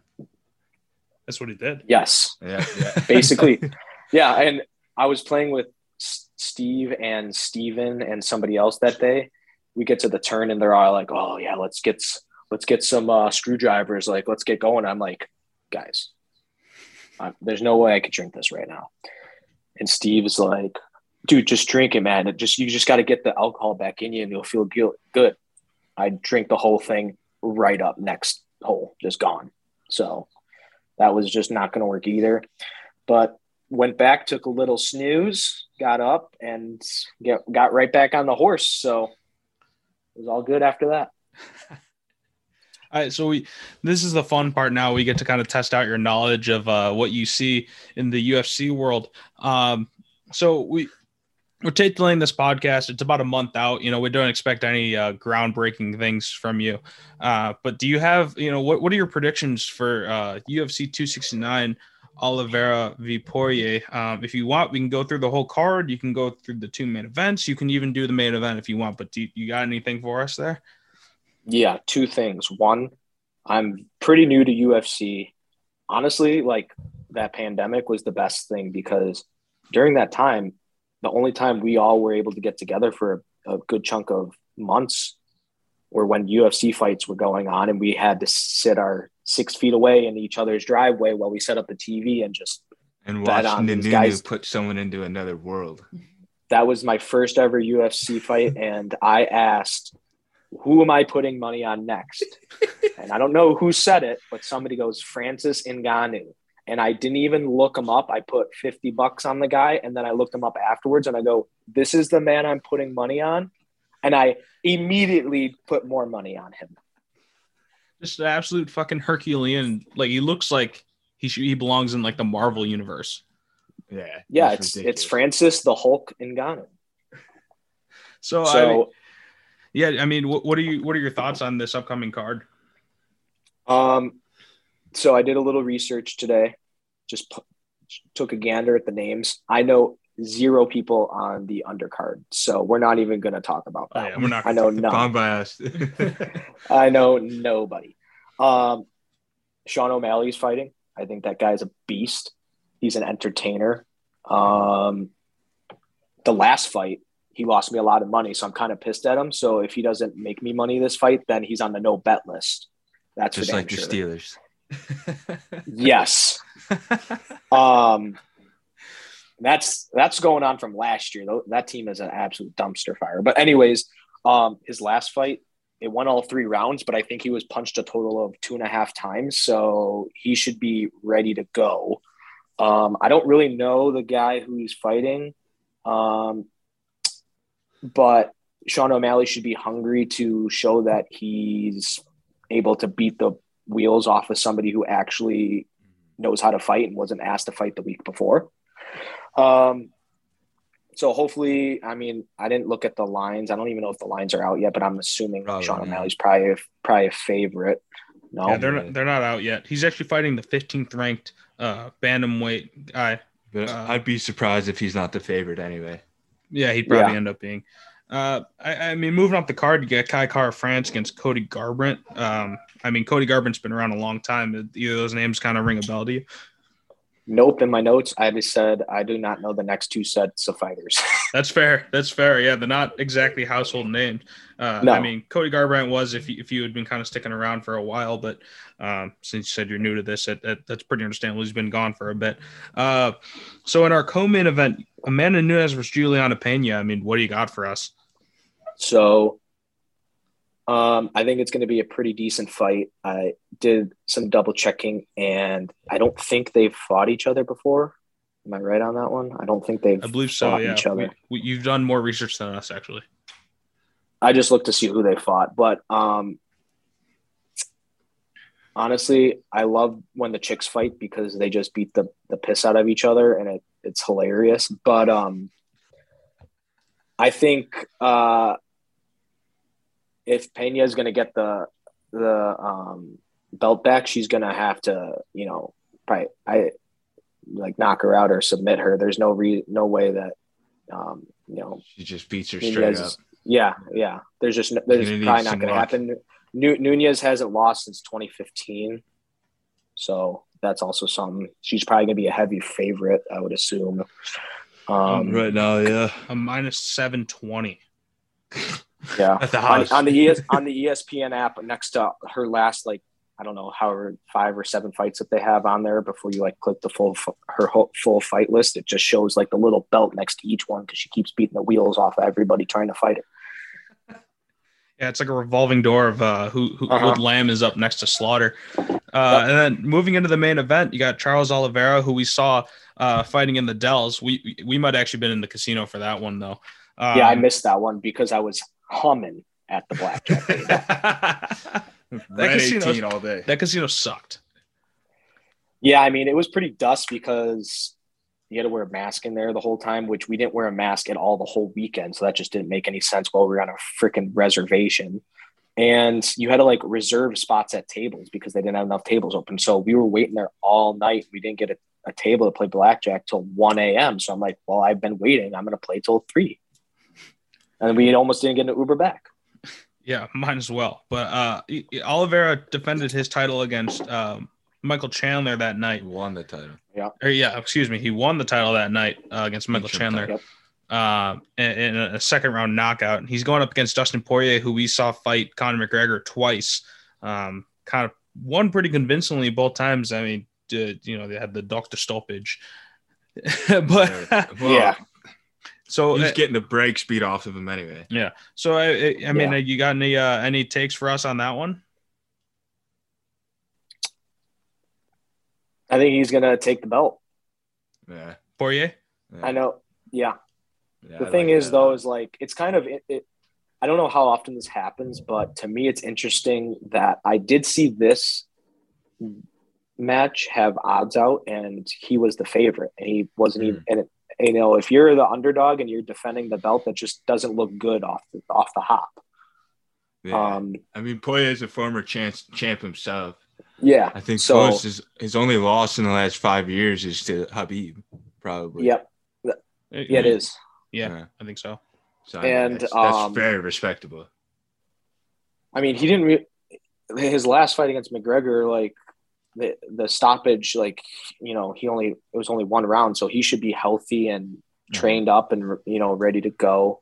Um, the other thing that I thought is interesting is like, you know, with McGregor, you got that added aspect of like before the fight, you got to do all that drama and entertainment bullshit. You know, McGregor's chirping his wife, this, that. They're bitching at each other. Like here, it seems like it's just going to be a straight up like fight. There's no entertainment bullshit Yeah. to the side. So he could focus on, you know, how he's going to win the fight versus all these extra distractions going on Mhm. um, you know, around him with, you know, whenever McGregor's fighting somebody, it's always going to be that entertainment aspect because that's how they sell the extra pay per view. Yeah, both both the guys are very respectable. You know, I mean, I it's gonna be a tremendous fight, but I don't expect much drama at all. No, like you're not going to see these guys like sitting at the press conference or the weigh in, like chirping each other's fucking old ladies and shit. Yeah, no. All right. I mean, I, I don't really have anything else for you, Jay. I mean, do you got anything? oh man, this is great. Yeah, this was great. This I was also haven't seen Jason in like two months. Yeah, it's been a while. He'll be back again this weekend. Uh, well, I guess we're we're pre-recording this, so uh, by the time this comes out, you'll already have seen him a couple times. But uh, Yeah. uh, that's going to be that card. What's that? I said, yeah, I'll be back. Thanksgiving's coming up. Blackout Wednesday with the boys. Oh fuck. Uh, Are we going I to mean, the boom I- boom? oh shit! Having a party at my place actually. So Are you? yeah, Oh, that might be Wait, what? an uh, option as well. here. I didn't know that. yeah. So I don't, I don't know. We, we still have some stuff to plan out, but uh, I we mean- we will not be going to uh, scooters. No. Mm, Fuck, that I heard that was horrible. It and I heard- dog wait. shit. Is it is this story? Is that the place where Ryan almost lost his shit because like some dude was trying to like dance with Becker or some bullshit? Yeah. Yes, can confirm. we, we can't get into this in a public podcast. Well, dude, just bleep that shit out. oh yeah, we'll just we'll put the we'll bleep the names out or whatever. yeah, fuck it. No, you're not. Uh, so yeah, no, I'm excited to see the boys. Um, Yeah, So, last time yeah, you no, came home, I was gone. yeah, and you gave me shit picks, so you're lucky you were gone. No, fuck you. we're gonna use your picks and uh we're gonna use your picks for the the I'm fight the one card that places then, your bets. Be careful. and yeah, and then we'll we'll yell at you when you when you mess them up. I Well, I only know. I only know three sets of fighters, so I'm gonna take. Uh, I'm gonna take. Sean O'Malley, first rounder. Oh, Not that bad. Is- Not that bad. All right, man. Well, I, it's been great talking to you. I mean, do you have any plugs you wanna you wanna throw in there? Anything that's uh, going on that uh, you you feel like you want to promote?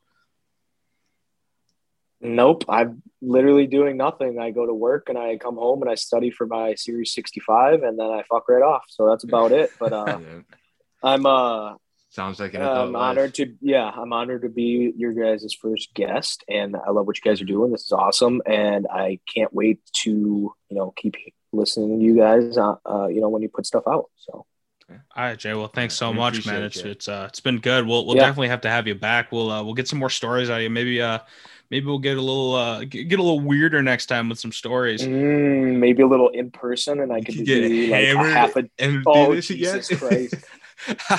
yeah, we'll we'll Just- chug some beers, and or for Jason, we'll drink some uh, vodka lemonade, some pink wit in there, and then, oh uh, god. get him a little twisted. Oh, and see see if we can pull out of him. Do it in person. Yeah, the more drunk I get, I might email my old college professors and tell them to fuck off or something. You should have given me an A, god damn it. All right, Jay. Thanks for coming on, man. We'll talk to you soon. All right, man. boys. Talk yeah, to you talk to you later. All right, that was Jason Dhooghe giving us a fantastic interview. Um, like you said, it was really cool to kind of hear his input on a lot of things that um, you know, for people that aren't necessarily in the hockey world or don't understand, you know, like these semi, like almost professional hockey, uh, junior hockey is and college hockey and stuff like that. Really cool insight. Yeah, I mean, like I mentioned last week, um, you know, not knowing a whole bunch about his past and his um, junior's journey and his, his hockey life, you know, it's really insightful to a side of him that I've never seen before. Obviously, he's always been a guy that plays hockey and a buddy of mine um, for the past couple of years. But yeah, it's a lot of good interview, a lot of good insight. All right, so on to the news here. We'll we'll kind of go through this quickly here. Um, for you know, first thing uh, on this card, Jeff Neal was arrested on Thanksgiving for a driving while intoxicated and was found to have an unregistered firearm in his car. Um, they haven't set a court date for that, but he will be fighting on this upcoming card. Fuck it, why not? Yeah, and I I thought that was kind of strange that he offered zero apology, almost doubled down, saying it's really not that big of a deal. But I don't know how that's a big deal with finding a pistol in your car that's not registered. Yeah, uh, that's a felony, ain't it? I don't know, but it's Depending on what state, but I believe it is. not great. yeah, Um, not a good look. all right. So uh, Sean O'Malley, who will also be fighting in this card, many of you know, Boo. the hype train behind Sean O'Malley um, was giving uh, Dominick Cruz some shit earlier this week, saying how uh, Dominick Cruz is on the prelims and that Sean O'Malley is a bigger draw, even though he's unranked, and a guy that, you know, even though he's fighting on the main card, he's making the same amount of money as him, blah, blah, blah. It was just kind of an entertaining spat that they have. Yeah, I mean, I won't hide the fact that I'm not a Sean O'Malley fan. Um, I think what he does in the cage is absolutely fantastic. Um, but uh, when it comes to Dominick Cruz, they're both kind of the same when it comes to talking and media, um, as we'll talk about in a few seconds here. But yeah, just a, a, I won't say out of pocket because it's really not a bad comment. It's n- not like hurtful or mean in any way. But I will say, fighting Pedro Munhoz is a lot fucking harder than fighting whoever the hell Sean O'Malley's gonna fight. And Sean O'Malley's made it pretty clear that he doesn't really want higher level competition just because he's going to get paid the same whether he fights the champion or if he fights some guy they find off the street. So, um, like I said, he's made his stance pretty clear that he wants the money before he uh, he fights up that higher talent. See, I, I, I really do understand that. You know, wanting to build like they do in boxing, but at some point, with like, so much, with probably the biggest hype on any fighter currently, don't you think he would want to at least jump into the top ten, maybe? But if he's getting paid the same, I get that too. Yeah, I kind of get this point. But, uh, I mean, transitioning with uh, Dominick Cruz, um, he made an interesting comment at his press conference this week saying that whenever he's watching fights and DC's commentating, he instantly mutes it. yeah. Did you uh, happen to catch DC interview him after that comment? Yeah, they were. He wasn't very happy. He's like he he channeled like his inner Russian. He's like brother, brother. brother, brother, brother. but yeah, I, I th- listen. I know Dom. Or I don't know Dominick Cruz, but if anyone that's seen him with the media before and how he interacts with his fellow colleagues and fighters, that's just kind of how he is. I I don't think DC was necessarily hurt by the comments. They are kind of out of pocket, I will say, just because you know they go way back. But it, it is what it is. In my eyes, they're both fantastic. Yeah, Dominick Cruz is kind of known around the community as being just kind of like a like a dick. Yeah, and he thinks he can take Bisping. he thinks he can take DC too. Yeah, I mean, shit, he might hit him with ten strikes before Bisping catches him with one. But I think if From Bis- him, to quote his own, you know, to quote him. Yeah, if Bisping lands one, I think he's going to sleep. Yeah, uh, Bisping probably 205 right now. Still has probably the same power. I got my money on Bisping. We're getting off topic here. But Yeah. I All mean, right, let's move on. All right, so uh, MMA Junkie just reported that Jon Jones is targeting a return to the UFC sometime between April and July International Fight Week. He mentioned uh, possibly coming back in for the April card, whenever that may or wherever that may be. He thought it would be at uh, Madison Square Garden. That'd be kind of cool to see him back uh, in front of the big stage like that. Um, Yeah, that would be. The, but I gotta ask you something. Um, who do you think you would fight? Like, do you think you would want a nice little tune-up? He's been out of the cage for what will probably be over two years, if it hasn't been already. I couldn't even tell you. Yeah, he fought in February of 2019, right? He went. He fought uh, Dominick Reyes at light heavyweight. Mm-hmm. Now he's gonna fight heavyweight. They're not gonna throw him in there. Well, he probably wants to, but I don't think Dana will throw him in there against Stipe or Derrick Lewis or you know the loser of what it might be too soon, but the loser of Ciryl Gane and Francis Ngannou. I mean, I, I don't know who the hell he's gonna fight. I guess the one name, if you eliminate all those guys, the one name that would come to mind would be Jairzinho Rozenstruik. Ooh, that actually, I'd really like to see that. I think Jon, depending on what shape he'd be in, uh, with his with his new frame, would dominate. But you never know. Jairzinho's got power. It's heavyweight. Everyone's got power. Yeah, I don't. I don't think that would be a very competitive fight. So that's actually something I don't want to see. But if once you eliminate all the names, that's he's probably the next in line. Next man up. He's yeah. that next tier. Um, so yeah, kind of exciting news there from a guy who we had thought he was going to come back earlier, has gotten in some legal trouble. Obviously, we don't have to get into that, but um, yeah, like you said the week before, the UFC is better with Jon Jones. Yes, sir. Like him or not. All right, so uh, a couple things here with Nunes. Uh, Dana White is talking to Kayla Harrison as the potential next fight for Amanda Nunes. Try, already kind of, it seems like looking past Julianna Peña. Uh, we'll talk more about that fight in later in the podcast, but uh, that's something that I would definitely want to see. Yeah, I'd, really love to see that. Um, for those of you who don't know who Kayla Harrison is, uh, she fights in the PFL right now. Um, she's also a two-time Olympic gold medalist in judo. She's an absolute monster, dude. Holy shit! But the goat, the quote, sorry, correction, Amanda Nunes. Uh, I believe they train together too. They're they fight at the same gym, ATT, ATT in um in Florida. Coconut Creek.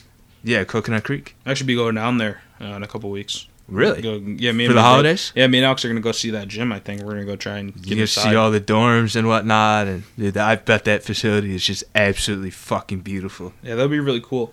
Um, so keeping with the uh, Nunes uh, theme, Dana White has been really reluctant to talk about uh, Valentina Shevchenko and Amanda Nunes trilogy, and I, I'm kind of curious as to why, but I also kind of understand like, you know, you've already seen it twice. Amanda Nunes has won twice, even though people still kind of say Shevchenko won that second one. Yeah. Well, Um, I'll, I'll.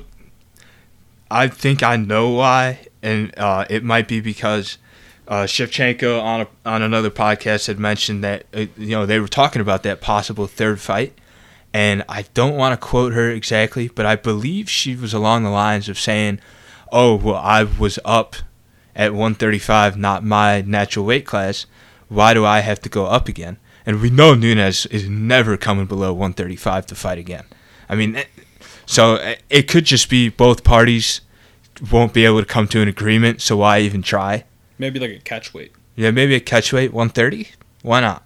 Yeah, I guess. I, I understand Shevchenko's argument there that, hey, she's fighting a bigger girl, but if you've lost to her twice and you want this fight, you got to go up.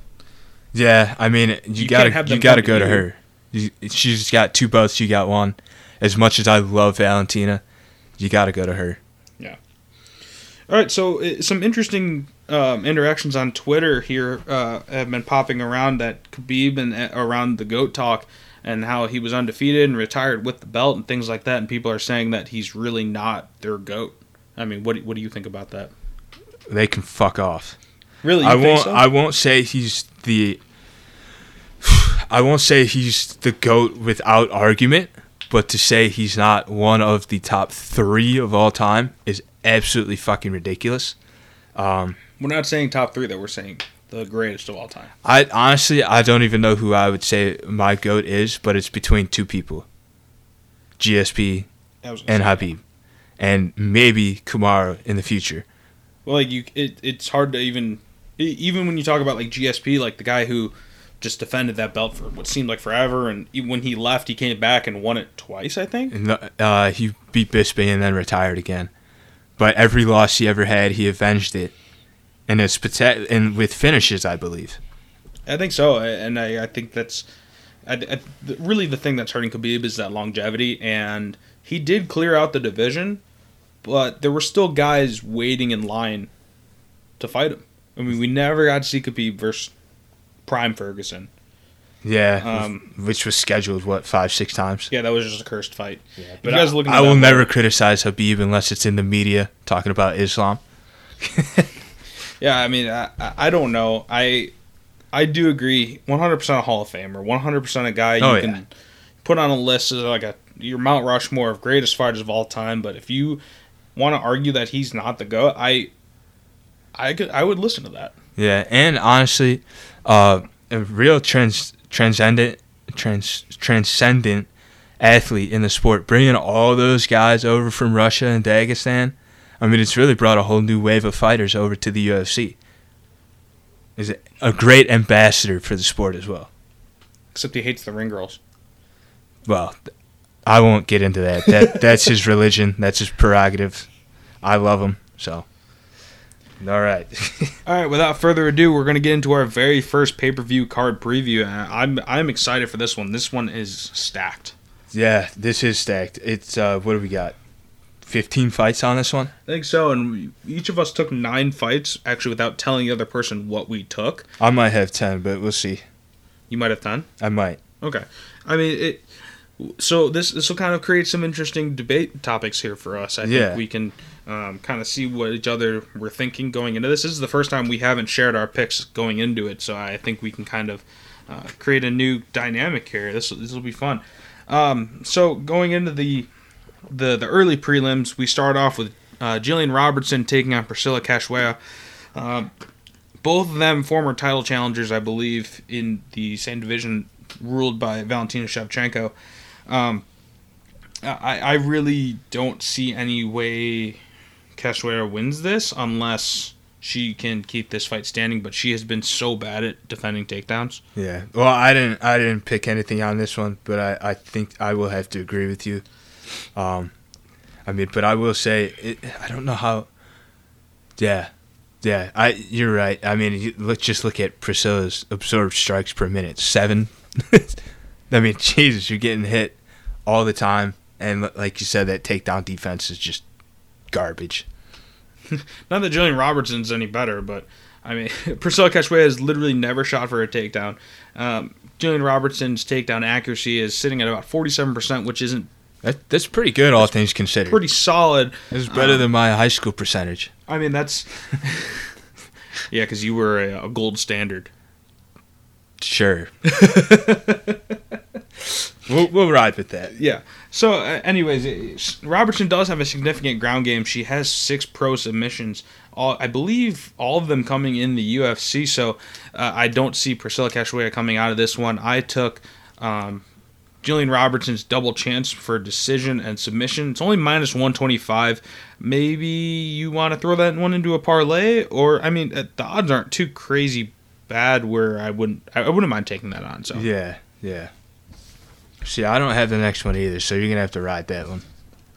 All right, so the next fight, the immediately the next fight coming up, Randy Costa takes on Tony Kelly.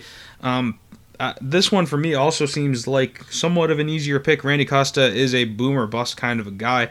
He has never seen the third round in any of his professional fights, in or out of the UFC. Um, I do like his nickname though, the Zohan. the Zohan. you don't mess with the Zohan. no, uh, I, I mean the guy has won every single fight by knockout. His average fight time is four minutes and five seconds. Shit, he just gets the job done right away, doesn't he? He averages almost three knockdowns per 15 minutes, and, and averages eight, nearly nine strikes per minute at 46 percent.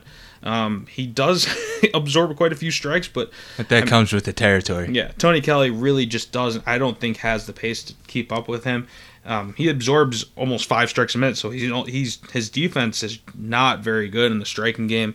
Um, I, I took Randy Costa by knockout at minus one ten. Again, not great odds, but I mean, com- I feel pretty comfortable uh, about taking this. Yeah. I might have to throw that one in there too. All right, up next, again, the fight immediately afterwards, Ryan Hall will take on Darrick Minner. Usually, when I see Ryan Hall in a fight, I steer s- very far away from yeah, that. yeah. I don't think I've ever bet him in my life. Um, but I will say we have the exact same thinking on this one, so let's run with it. Yeah, like we said, normally this isn't a guy that we like to bet on or against. I mean, the dude's only lost twice since 2006 and once since 2012. Um, but uh, Darrick Minner has lost six pro fights by submission. And guess who he's fighting?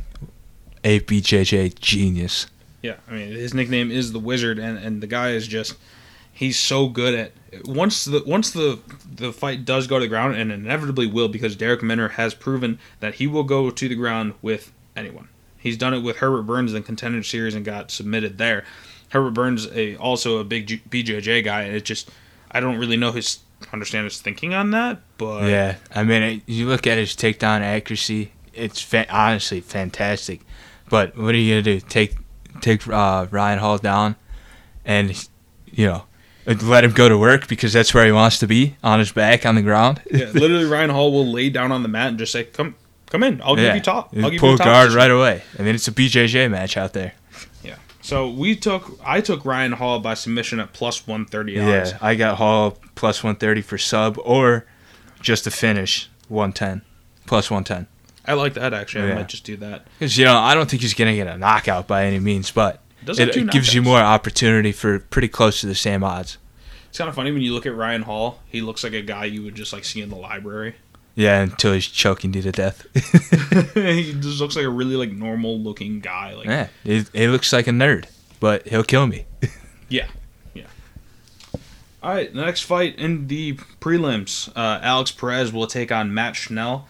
Uh, Perez has only lost twice in the UFC to very big names. He's lost to Joseph Benavidez and Figueiredo, who is now the champion, or excuse me, Former is champion now a former champion. Uh, lost his belt recently to, uh, Brandon Moreno. yeah, Trilogy coming up soon, yeah, that'll be a fun one. but- January.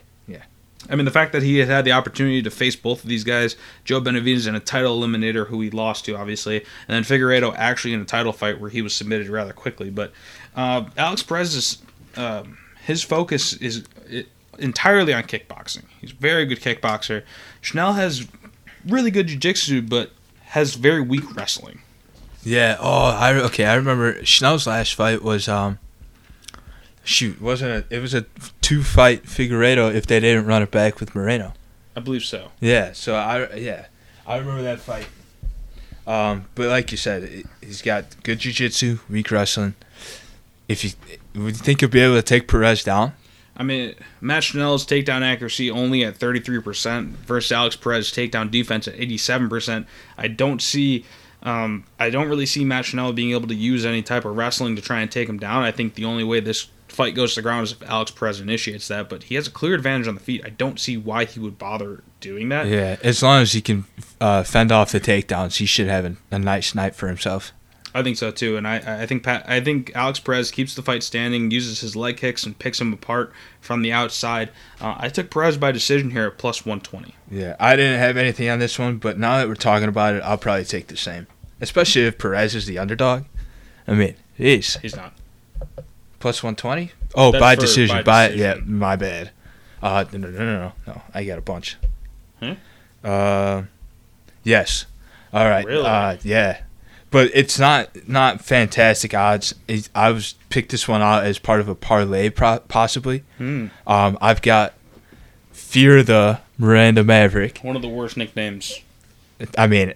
Maverick would be a sick nickname if it wasn't her last name. yeah, but like fear though is just Yeah. stupid. But still, um, I got her decision win against uh, Erin Blanchfield. It's minus 137, but if you pair it with a couple others and put it in a parlay, it could help you out. Because honestly, I think um, Maverick is just going to dominate the fight on the feet. Um, she's got a whole lot of power, and I believe she is the um, just the bigger stature. I don't know. I don't think Erin Blanchfield is going to go for a takedown against uh, Maverick. I I mm, it just I just don't see her winning. I think Maverick's just straight up the better fighter. Yeah, I don't know. I, I don't know too much about Erin Blanchfield. I kind of stayed away from this just because of how close the odds were and how little I knew about Blanchfield. I think Mm-hmm. she only has two fights in the. Uh, one.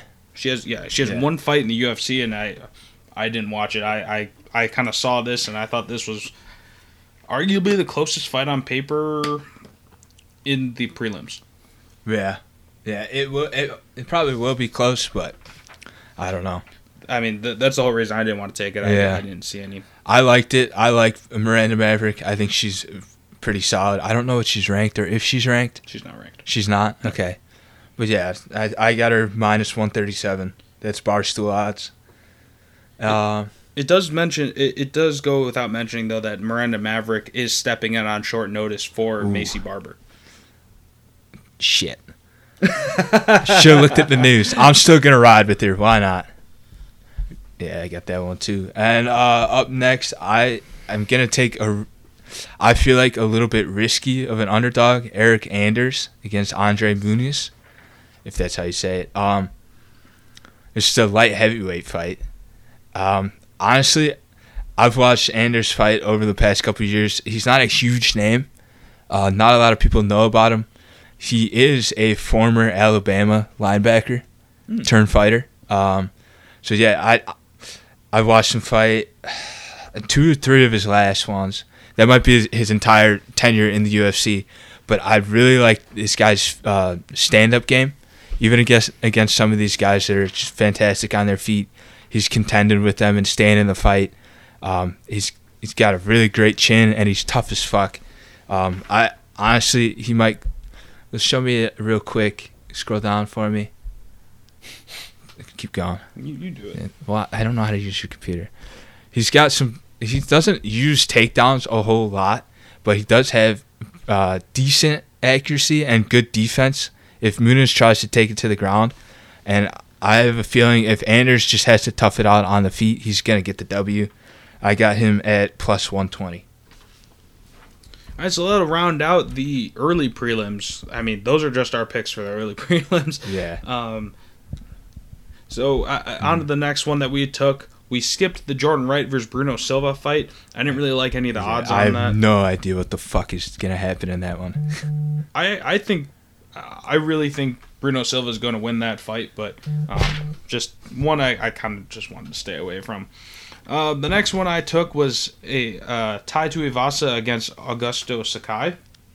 Um, for me, I, I think Tai Tuivasa has looked better recently than Sakai. Um, Sakai has kind of been a guy who just will continually march forward and just relies on his chin. Um, and in the heavyweight division, kind of a risky, a very risky thing to do, especially these guys that have power. And I think his chin is starting to kind of, you know, you talk to a lot of these fighters as they get older, that chin starts to go away. That health starts to deteriorate a bit on their chin, and you know he has lost his his most recent knockout losses against Jairzinho Rozenstruik and uh, horse meat eating Alistair Overeem. Uh, suggests that it, it, his chin I just- miss Overeem. suggests that really his chin's starting to give away. Uh, Talk about another guy with a, a glass jaw towards the end of his career.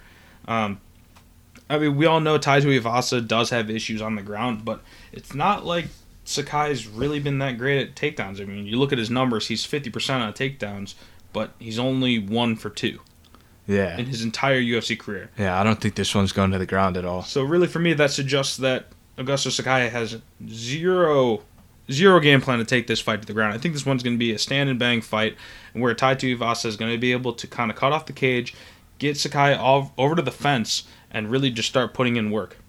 Yeah, I mean, uh, you got him by KO. Uh, Ty, geez, two of us by KO at plus 140. Honestly, I was just gonna do a, a pick 'em. They're both at minus 112. Um, I feel like you're gonna be, should be okay with either of those bets. Um, but I'm leaning more towards the KO right now.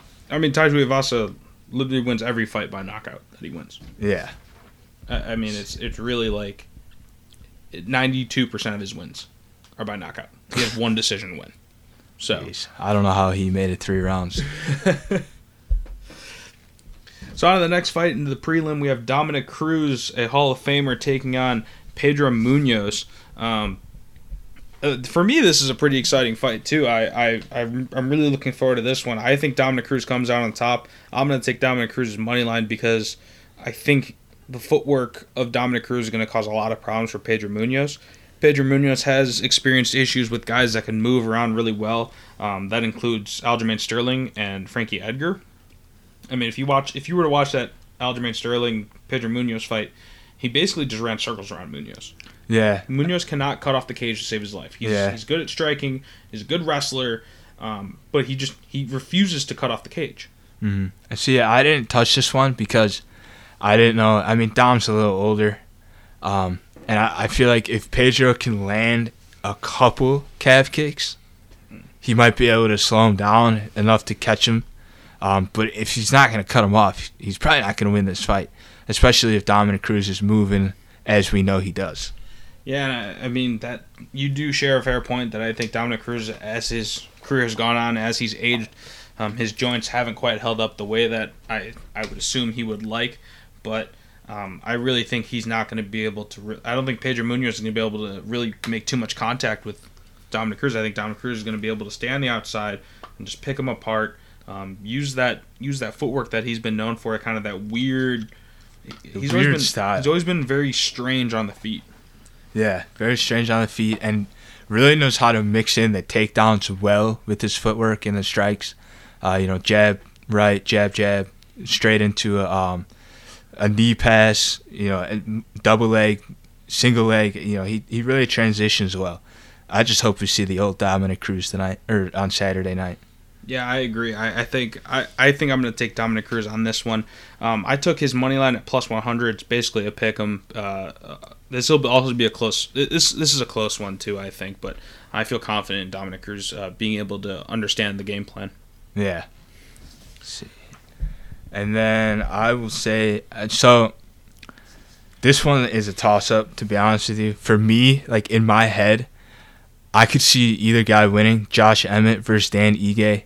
Um I just can't see Dan Ige's name without betting on him. I mean, it, it's something about him. He's he's just a dog, man. As opposed to what Josh Emmett, the dude, the dude averages, the dude averages more than one knockdown per per fight. I don't know, man. I, something about Dan. I I don't have a whole lot of logic behind this one because it clearly it doesn't make any sense. He's not the favorite. He's the underdog. But I just dynamite. I mean, come on. What? He's he just knocked the fuck out of somebody.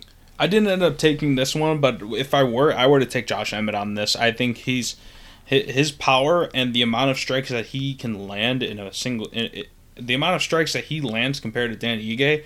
I think for me, It's I pretty take- similar. It's very similar. don't get me wrong, but I think Josh Emmett is it, is in better form. Um, he won his, I believe he won his previous fight, um, as opposed to Dan Ige coming off a loss. I, I, I don't know. I don't see, I don't see Dan Ige winning this one. Either way, it's a stand and bang, and whoever gets that big shot first is probably gonna win. Yeah, and I just pray to God it's Dan Ige. I think it's going to be a really fun fight to watch. Um, but I'm I would go Josh Emmett on this. I didn't take this one though. I'll stick with Ige for now. For now, And and, uh, and on Saturday. Fuck it. it's this is my fuck it bet for the weekend. All right. So that will round out the prelims. We're moving on to the main card where Sean O'Malley will take on Raulian Paiva. Uh, I I I really don't have much to say on this other than I- I'm not gonna touch this one. Yeah, my only thought is don't fucking touch it. Even if you go sugar by finish or TKO, KO, or DQ, they're both plus 100. It's probably going to happen, but I, I don't want to fucking touch it. I'll probably turn the broadcast off when this one comes on. Watch I- I watch mean, something won't- else. I won't turn it off. I'll still watch it. But I like it's. oh, uh, I I'm not going to say it, but you know my feelings about O'Malley. I mean, don't. Yeah, I mean, kind of he's a shithead, but like he's entertaining as hell. Eh, You don't think he's entertaining? he's entertaining, but not worth a watch. For me personally. You're just an old man. No, it's see, I like when guys stand out in the crowd too, like Adesanya, uh, and you know a couple others. I can't fucking think of anything off the top of my head, but I think there's a certain point, and um, you know he's a young guy. I think he might be younger than us. Mhm. And so I, I mean, I think about myself when I was younger. I was a real fucking idiot, but I don't know, man. I just feel like in a professional setting, there's limits, and I feel like he's crossed that line in the public eye a few too many times with his words. But that's just me. Uh, yeah, I, I don't know. I, I really think. I I mean, if you want, I, I guess you can take Sean O'Malley and you can kind of pick a round that you think he's gonna finish it. If you, Yeah, it's not going all three though. I'll say that. No, there's. I think Sean O'Malley's gonna finish the fight. Yeah. I don't think there's gonna be a decision. Yeah. But if that's the case, you might as well take Sean O'Malley by knockout. I don't have anything written for this just because I don't want to. Yeah, I mean it's plus one hundred, which is not bad, but you knew the odds weren't going to be plus two fifty for him to get a finish. No, a- and I mean, the the thing that really frightened me away from taking Sean O'Malley by knockout was that Paiva's majority of his fights do go the distance. So you know, if that's the case, the guy probably has a chin on him. Yeah, uh, but uh, as much as I dislike O'Malley, he does have some fu- fucking unique striking, and I feel like he can knock just about anybody out in that weight division. Yeah, and for me, Paiva's only chance of winning this fight is to be able to get inside, um, kind of really dictate what happens in the pocket. But Sean O'Malley's so good. Long. He's so long. He keeps guys at bay so well. And even when the fights do end up in the pocket, um, I mean, he's he's striking so good that it doesn't really matter. Yeah, outside of Chito Vera. Yeah, I only bring that up because yeah, I'm, I'm petty like that. I do like Chito Vera too. Yeah, I, I love Chito. So next Right. fight in the main event, Kai Kara-France will take on Cody Garbrandt. Um, I I like Kai Kara-France in this one. So I haven't placed anything on this one yet because I wanted to actually come on here and talk to you about it. Because here's my main concern: Cody Garbrandt's fighting at 125 for the first time in his career in the UFC. I don't like I mentioned. I believe it was last week. He doesn't cut a lot of weight anyway to get to 135. But I'm always curious, being a wrestler who cut a lot of weight in his day, how someone looks when they end up cutting a more significant amount than what they're used to. So I want to talk to you about this one before I made any decisions because I obviously Cody Garbrandt's a hell of a fighter and I expect him to show out just as he always does. But I just don't I don't know if he's if he's gonna look as good at 125 as he did at 135, and he's coming off a loss too. Yeah, he is. I mean, I I don't know. For me, I think I'm less concerned about him coming down in weight. He was never really one of the bigger bantamweights. Yeah. I, I- he wasn't the smallest bantamweight, but he wasn't Yeah. one of the bigger ones. So he only cuts about 10 pounds to make 35, I believe. Yeah, I don't think it's I don't think it's that big of a deal. I think Cody Garbrandt's pedigree has shown that he can fight. Um, I, I wouldn't be too worried about that so much. I mean, in the bright lights, I I think he'll show out, but I it's something in my head. I, I, for me, I think this is going to be a pretty good kickboxing fight. I mean, Cody Garbrandt does have a ground game. Um, that being said, though, I think Kai Kara-France, even though Cody Garbrandt is coming down um, to his weight class, I, I think, I I believe Kai Kara-France is longer, and, and therefore he should use his kickboxing. He should use if you if you guys watch the Rob Font versus Cody Garbrandt fight, Rob Font did such a good job of controlling the distance, using that jab, and I think you know, Kai Kara-France is so he's he's he works at City Kickboxing. He trains out of City Kickboxing. If you guys aren't aware, that's where uh, Israel Adesanya, Alexander Volkanovski, all these guys that are so Brad Riddell. Yeah, Brad- all these guys that you know they're known for their precision striking. You know, and I think the way that Kai Kaikar France is going to win this fight is going to be off. You know, Cody Garbrandt trying to use that right hand that he's kind of known for, um, and, and then Kai Kara-France being able to, you know, slip, counter, and, and be able to tag Cody Garbrandt, get back to range, use leg kicks, and just kind of pick him apart. Yeah, and I mean honestly, um, oh shoot, I forgot what I was gonna say. Oh, I'm sorry. You're fine. with it. Kai Kara-France uh, also has a very good right hand. I, I don't think that should be discounted. And like we said, you know, Hmm. Cody Garbrandt does have pretty good wrestling, but Kai Kara-France does have an 86% takedown defense. Nothing to scuff at. Um, a very well-rounded guy, but I mean his his kickboxing ability I think is really going to show out here, and I think his he's going to be able to negate Cody Garbrandt's right hand. Yeah, and I'll, I'll I remember what I was gonna say. There's no secret to why Cody Garbrandt dropped down to 125. He wasn't going anywhere. Yeah, in that, He- that division. Well, not only that, he wants a title shot at 125 against the, what will be the winner of the trilogy between Figgy and Moreno. Um, so obviously he comes down. He's gonna fight a fantastic challenger in France, but Kai Kara-France could really elevate himself by getting a win on Saturday and possibly getting that being next in line for a title fight. Absolutely, this is a very sneaky good fight to watch. Um, I, I think it'll be a banger. I'm expecting some hi- some some really good striking in that fight. Um, so to the third fight of the main card, we have Geoff Neal taking on Santiago Ponzinibbio. Um, Geoff Neal, as we mentioned earlier, was arrested on Thanksgiving, but I guess not too relevant to the fight. But I, I'm probably going to be rooting against him. That and I kind of like Ponzinibbio. He's been around a long time, has a lot of finishes, um, has finished some really good names uh, in, in this division. Um, that includes uh, Baeza and Neil Magny. Yeah. Honestly, I didn't touch this one. Um, Neal's coming off a loss, I believe, and I think Ponzinibbio is as game as they come. Um, I also think he's a, like a very sneaky good striker. He's, Oh, yeah. I think he's really good on his feet. Um, is he like he's one of the only two Argentines in the UFC? Not that that really matters for anything, but yeah, I I like him. I didn't touch it, so I'll let you run with this one. So yeah, like like Mike said, they're both both these guys are really dangerous strikers. I think Ponzinibbio needs to rely on his footwork and be able to feint and kind of work his way inside the pocket against the longer fighter in Geoff Neal.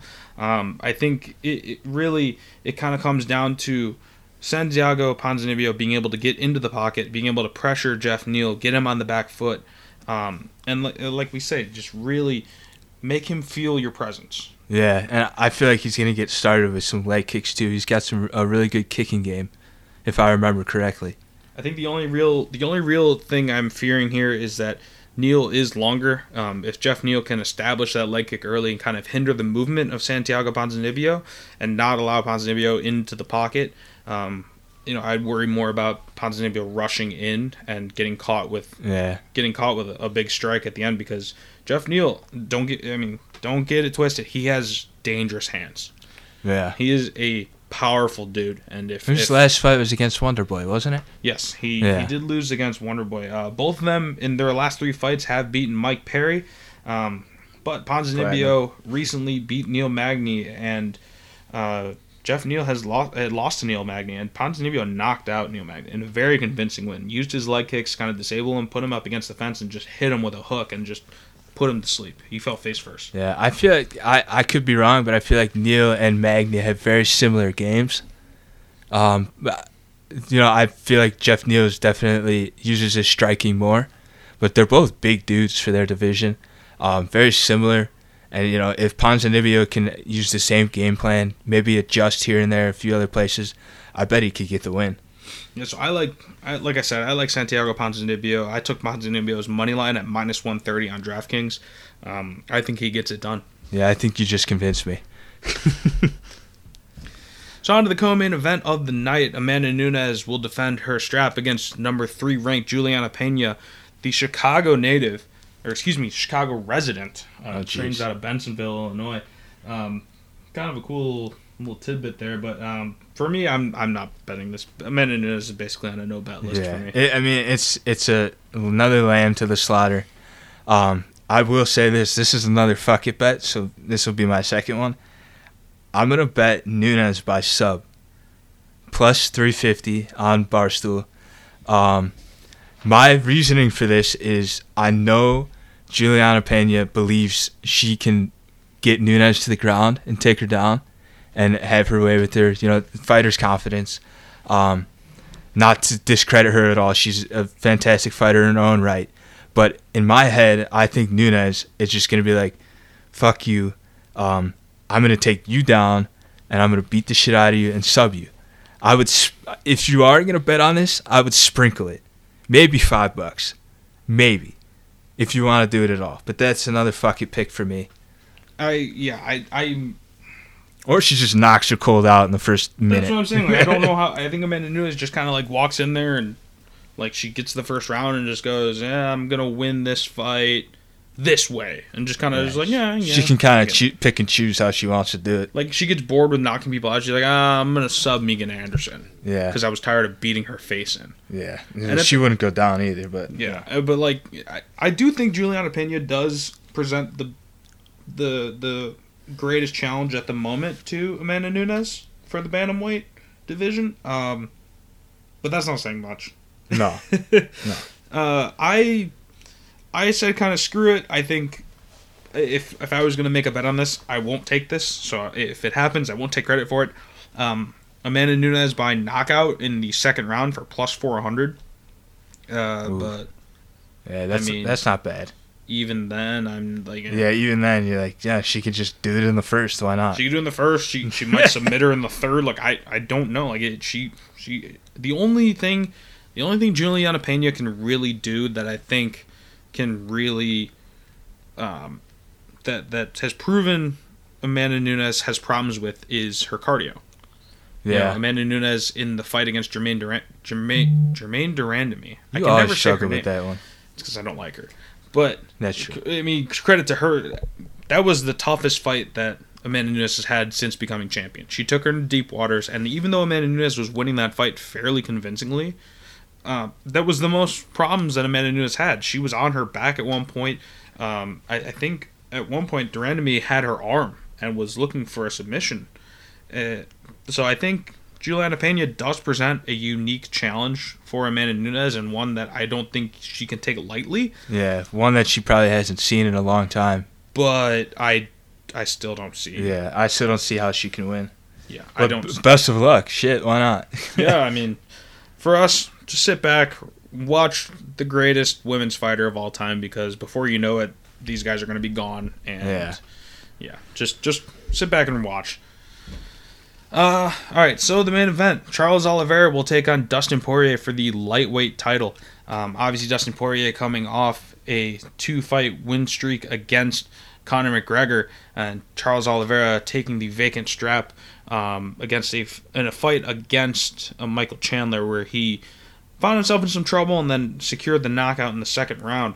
Uh, I I don't know. My my brain says Charles Oliveira because Dustin Poirier has been taken down by guys who are far less wrestlers than I don't think it's going to the ground You- at, in all five rounds. I think it'll be a kickboxing match. Um, and if that's the case, we know Charles is clean. He's very clean. We saw that against Chandler. Um, but Dustin Poirier might be the best boxer in the UFC. yeah, and he- the way he's been using his kicks as of late too has really changed his game uh, and improved it a lot. I it, probably stand and bang might be a pretty sloppy fight ending up that way. I don't think he goes all five rounds. Not that I'm gonna bet that, um, but I don't know. I, I right now I have Dustin money line. It's not the best odds. It's minus 159. He is the favorite against the champ uh, as of today, Thursday. Um, I don't know. I have a whole lot of faith in Dustin Poirier. I think he's been the second best fighter in the lightweight division uh, since Khabib became the champion. Um, I don't. I think he's going to be in tremendous shape. We know Mike Brown is in his corner, um, who is a fantastic coach. Not that once the cage is locked, he's got to make his own adjustments and do his own thing. But I really think if this thing stays standing, Poirier is going to win. Absolutely. I think I think Dustin Poirier has proven through him fighting the elite of the elite of the lightweight division that he is willing and is able to to beat these these extremely talented fighters. Um, again, my problem is that Charles Oliveira is a he's a jiu-jitsu ace. He's Yeah. so good at submission. He can I mean, he, sub you from anywhere. he holds the all-time record for submission finishes. He holds the all-time record for finishes. He he's a guy who, you know, when you think about it, you you you look at his numbers and you think this guy has to be one of the best fighters of all time, and he just won the belt. Yeah, I mean, he had a like Bisping had a super long journey to the belt. Um, we honestly we could see him really shine in these next couple of years. You know, if he even if he loses against Poirier, he's still right there, and he can always get it back. But it honestly, I'm really excited for this one. Um, I like I said, I don't think he goes all five. I don't exactly know who's gonna win, but I'm gonna ride with Poirier. I'm stumped on this. Um, I I'm a big fan of Dustin Poirier. I think the way that I'm a big he- fan of both of these guys. Yeah, I, lo- I yeah, I don't get don't get me wrong. Big fan of both of them. I'm, I think I'm a bigger fan of Poirier. Um, so I, I want I, I really want to bet Poirier, but I, I but I don't want to see him lose. yeah, yeah. I I don't know. I I know Poirier is an interim champ, a former interim champ. but for some reason, I really want to see him cap off. Because obviously, he's not going to retire after this fight, but I really want to see him get that undisputed strap and really cement himself as a champion. Not that he already isn't, because he is, but get the undis- undisputed strap. I would love to see it, and I might be betting with my heart a little bit here, but I, yeah, I just I, love the guy. He's awesome. I'm actually going to make a pick on the fly. I'm going to say under two and a half rounds. I kind of like that. I mean, with the pace that Poirier puts on guys sometimes too, he might be able to make it dirty early, and just get you know end up with a KO. Or while they're dry, Oliveira might be able to get him in a guillotine or take him to the ground and really go to work before the sweat starts going. Yeah, I, this one's such a tough one to pick. I I, I don't know. So yeah. Well, I look forward to it either way. Yeah, I, I for me this is more of uh, just being a UFC fan. I, I may not even put a bet on this one. I'll probably do the under two and a half rounds just to see a finish. Uh, but um, I'm I'm more of a fan of this. I just want to sit back and watch it and just see what happens and root for Poirier on you know without any money on it. But Yeah. I guess that doesn't mean much to our, our friends that are and, and the listeners who want to bet money. on. That's true. That's true. This is a betting podcast. yeah, so I, I'm going under two and a half rounds. I think I'm gonna ride with Poirier money line. Uh, all right. I mean that. I, I'm looking forward to this. Like we said, super stacked card here. A lot of fights. This took a lot of research. I, I, I don't know if you guys really understand how much time me and Mike put into this, and especially for a, a card that's so evenly matched. I mean, even um, looking at the betting odds, trying to find value in certain picks and trying to find um, you know ways that guys are going to win or, or girls that are going to win. Um, you know, it, this takes a lot of time and, and, and effort. And I, I, you know, first of all, Mike, thanks, uh, uh, thanks for you know always putting in that effort. I really do appreciate it. Well, I will. I will admit my shortcomings, but I ain't fucking around no more. Let's get after it. Time to start betting, Michael.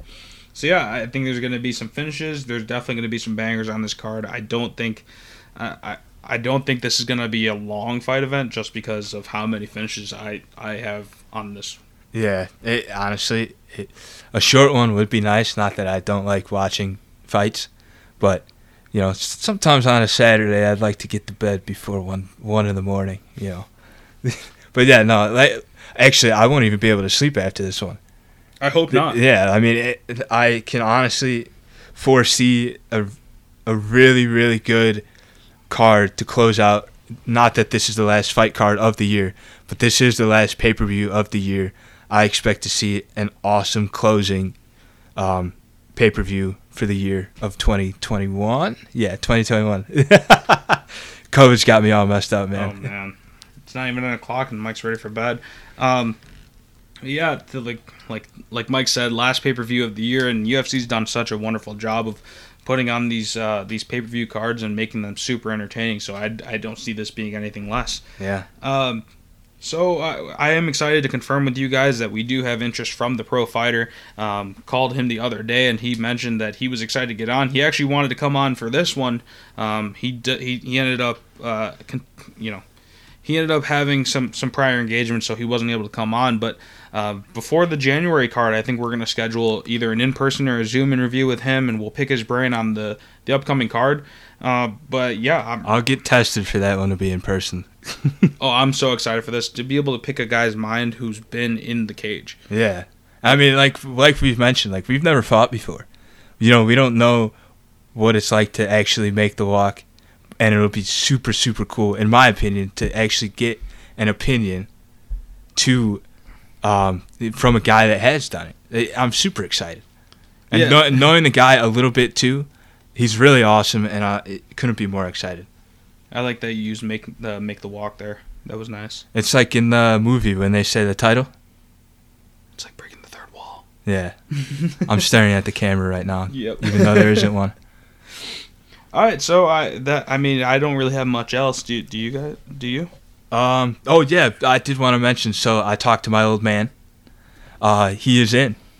So Oh, at nice. some point we will have Big Mike on the podcast. Um, due to some, uh, I want. I'll just say health issues. Uh, it might be later rather than sooner in that case. Um, there's some things we got to clear up and get taken care of uh, on that side of things. Uh, so yeah, it's when we do get him on, I expect to have a lot of fun with him. Um, you know, I've heard stories about his childhood and his young adulthood, but I expect to get some better ones through this. yeah, that'll be a cool interview to get your dad on. But um, you know, before we sign off, I want to I want to thank Jason for coming on. You know, giving us his time uh, to be on the podcast and giving us that interview again. I uh, hope you guys really enjoyed that, and we're I'm hoping that he wants to come back on. Yeah, I think uh, the when we saw him a couple weeks ago, I mentioned, "Hey man, like let's just fucking run with it next time you're home. Why not?" You know, and we might even have uh, Justice give us a little guest appearance. Uh, but once again, thanks to Jason. We really appreciate that. It was uh, super fun you know, and for a guy that doesn't live too far, but hard to, for him to come home, especially with his parents not living in the state anymore. Always good to talk to him and learn more about him.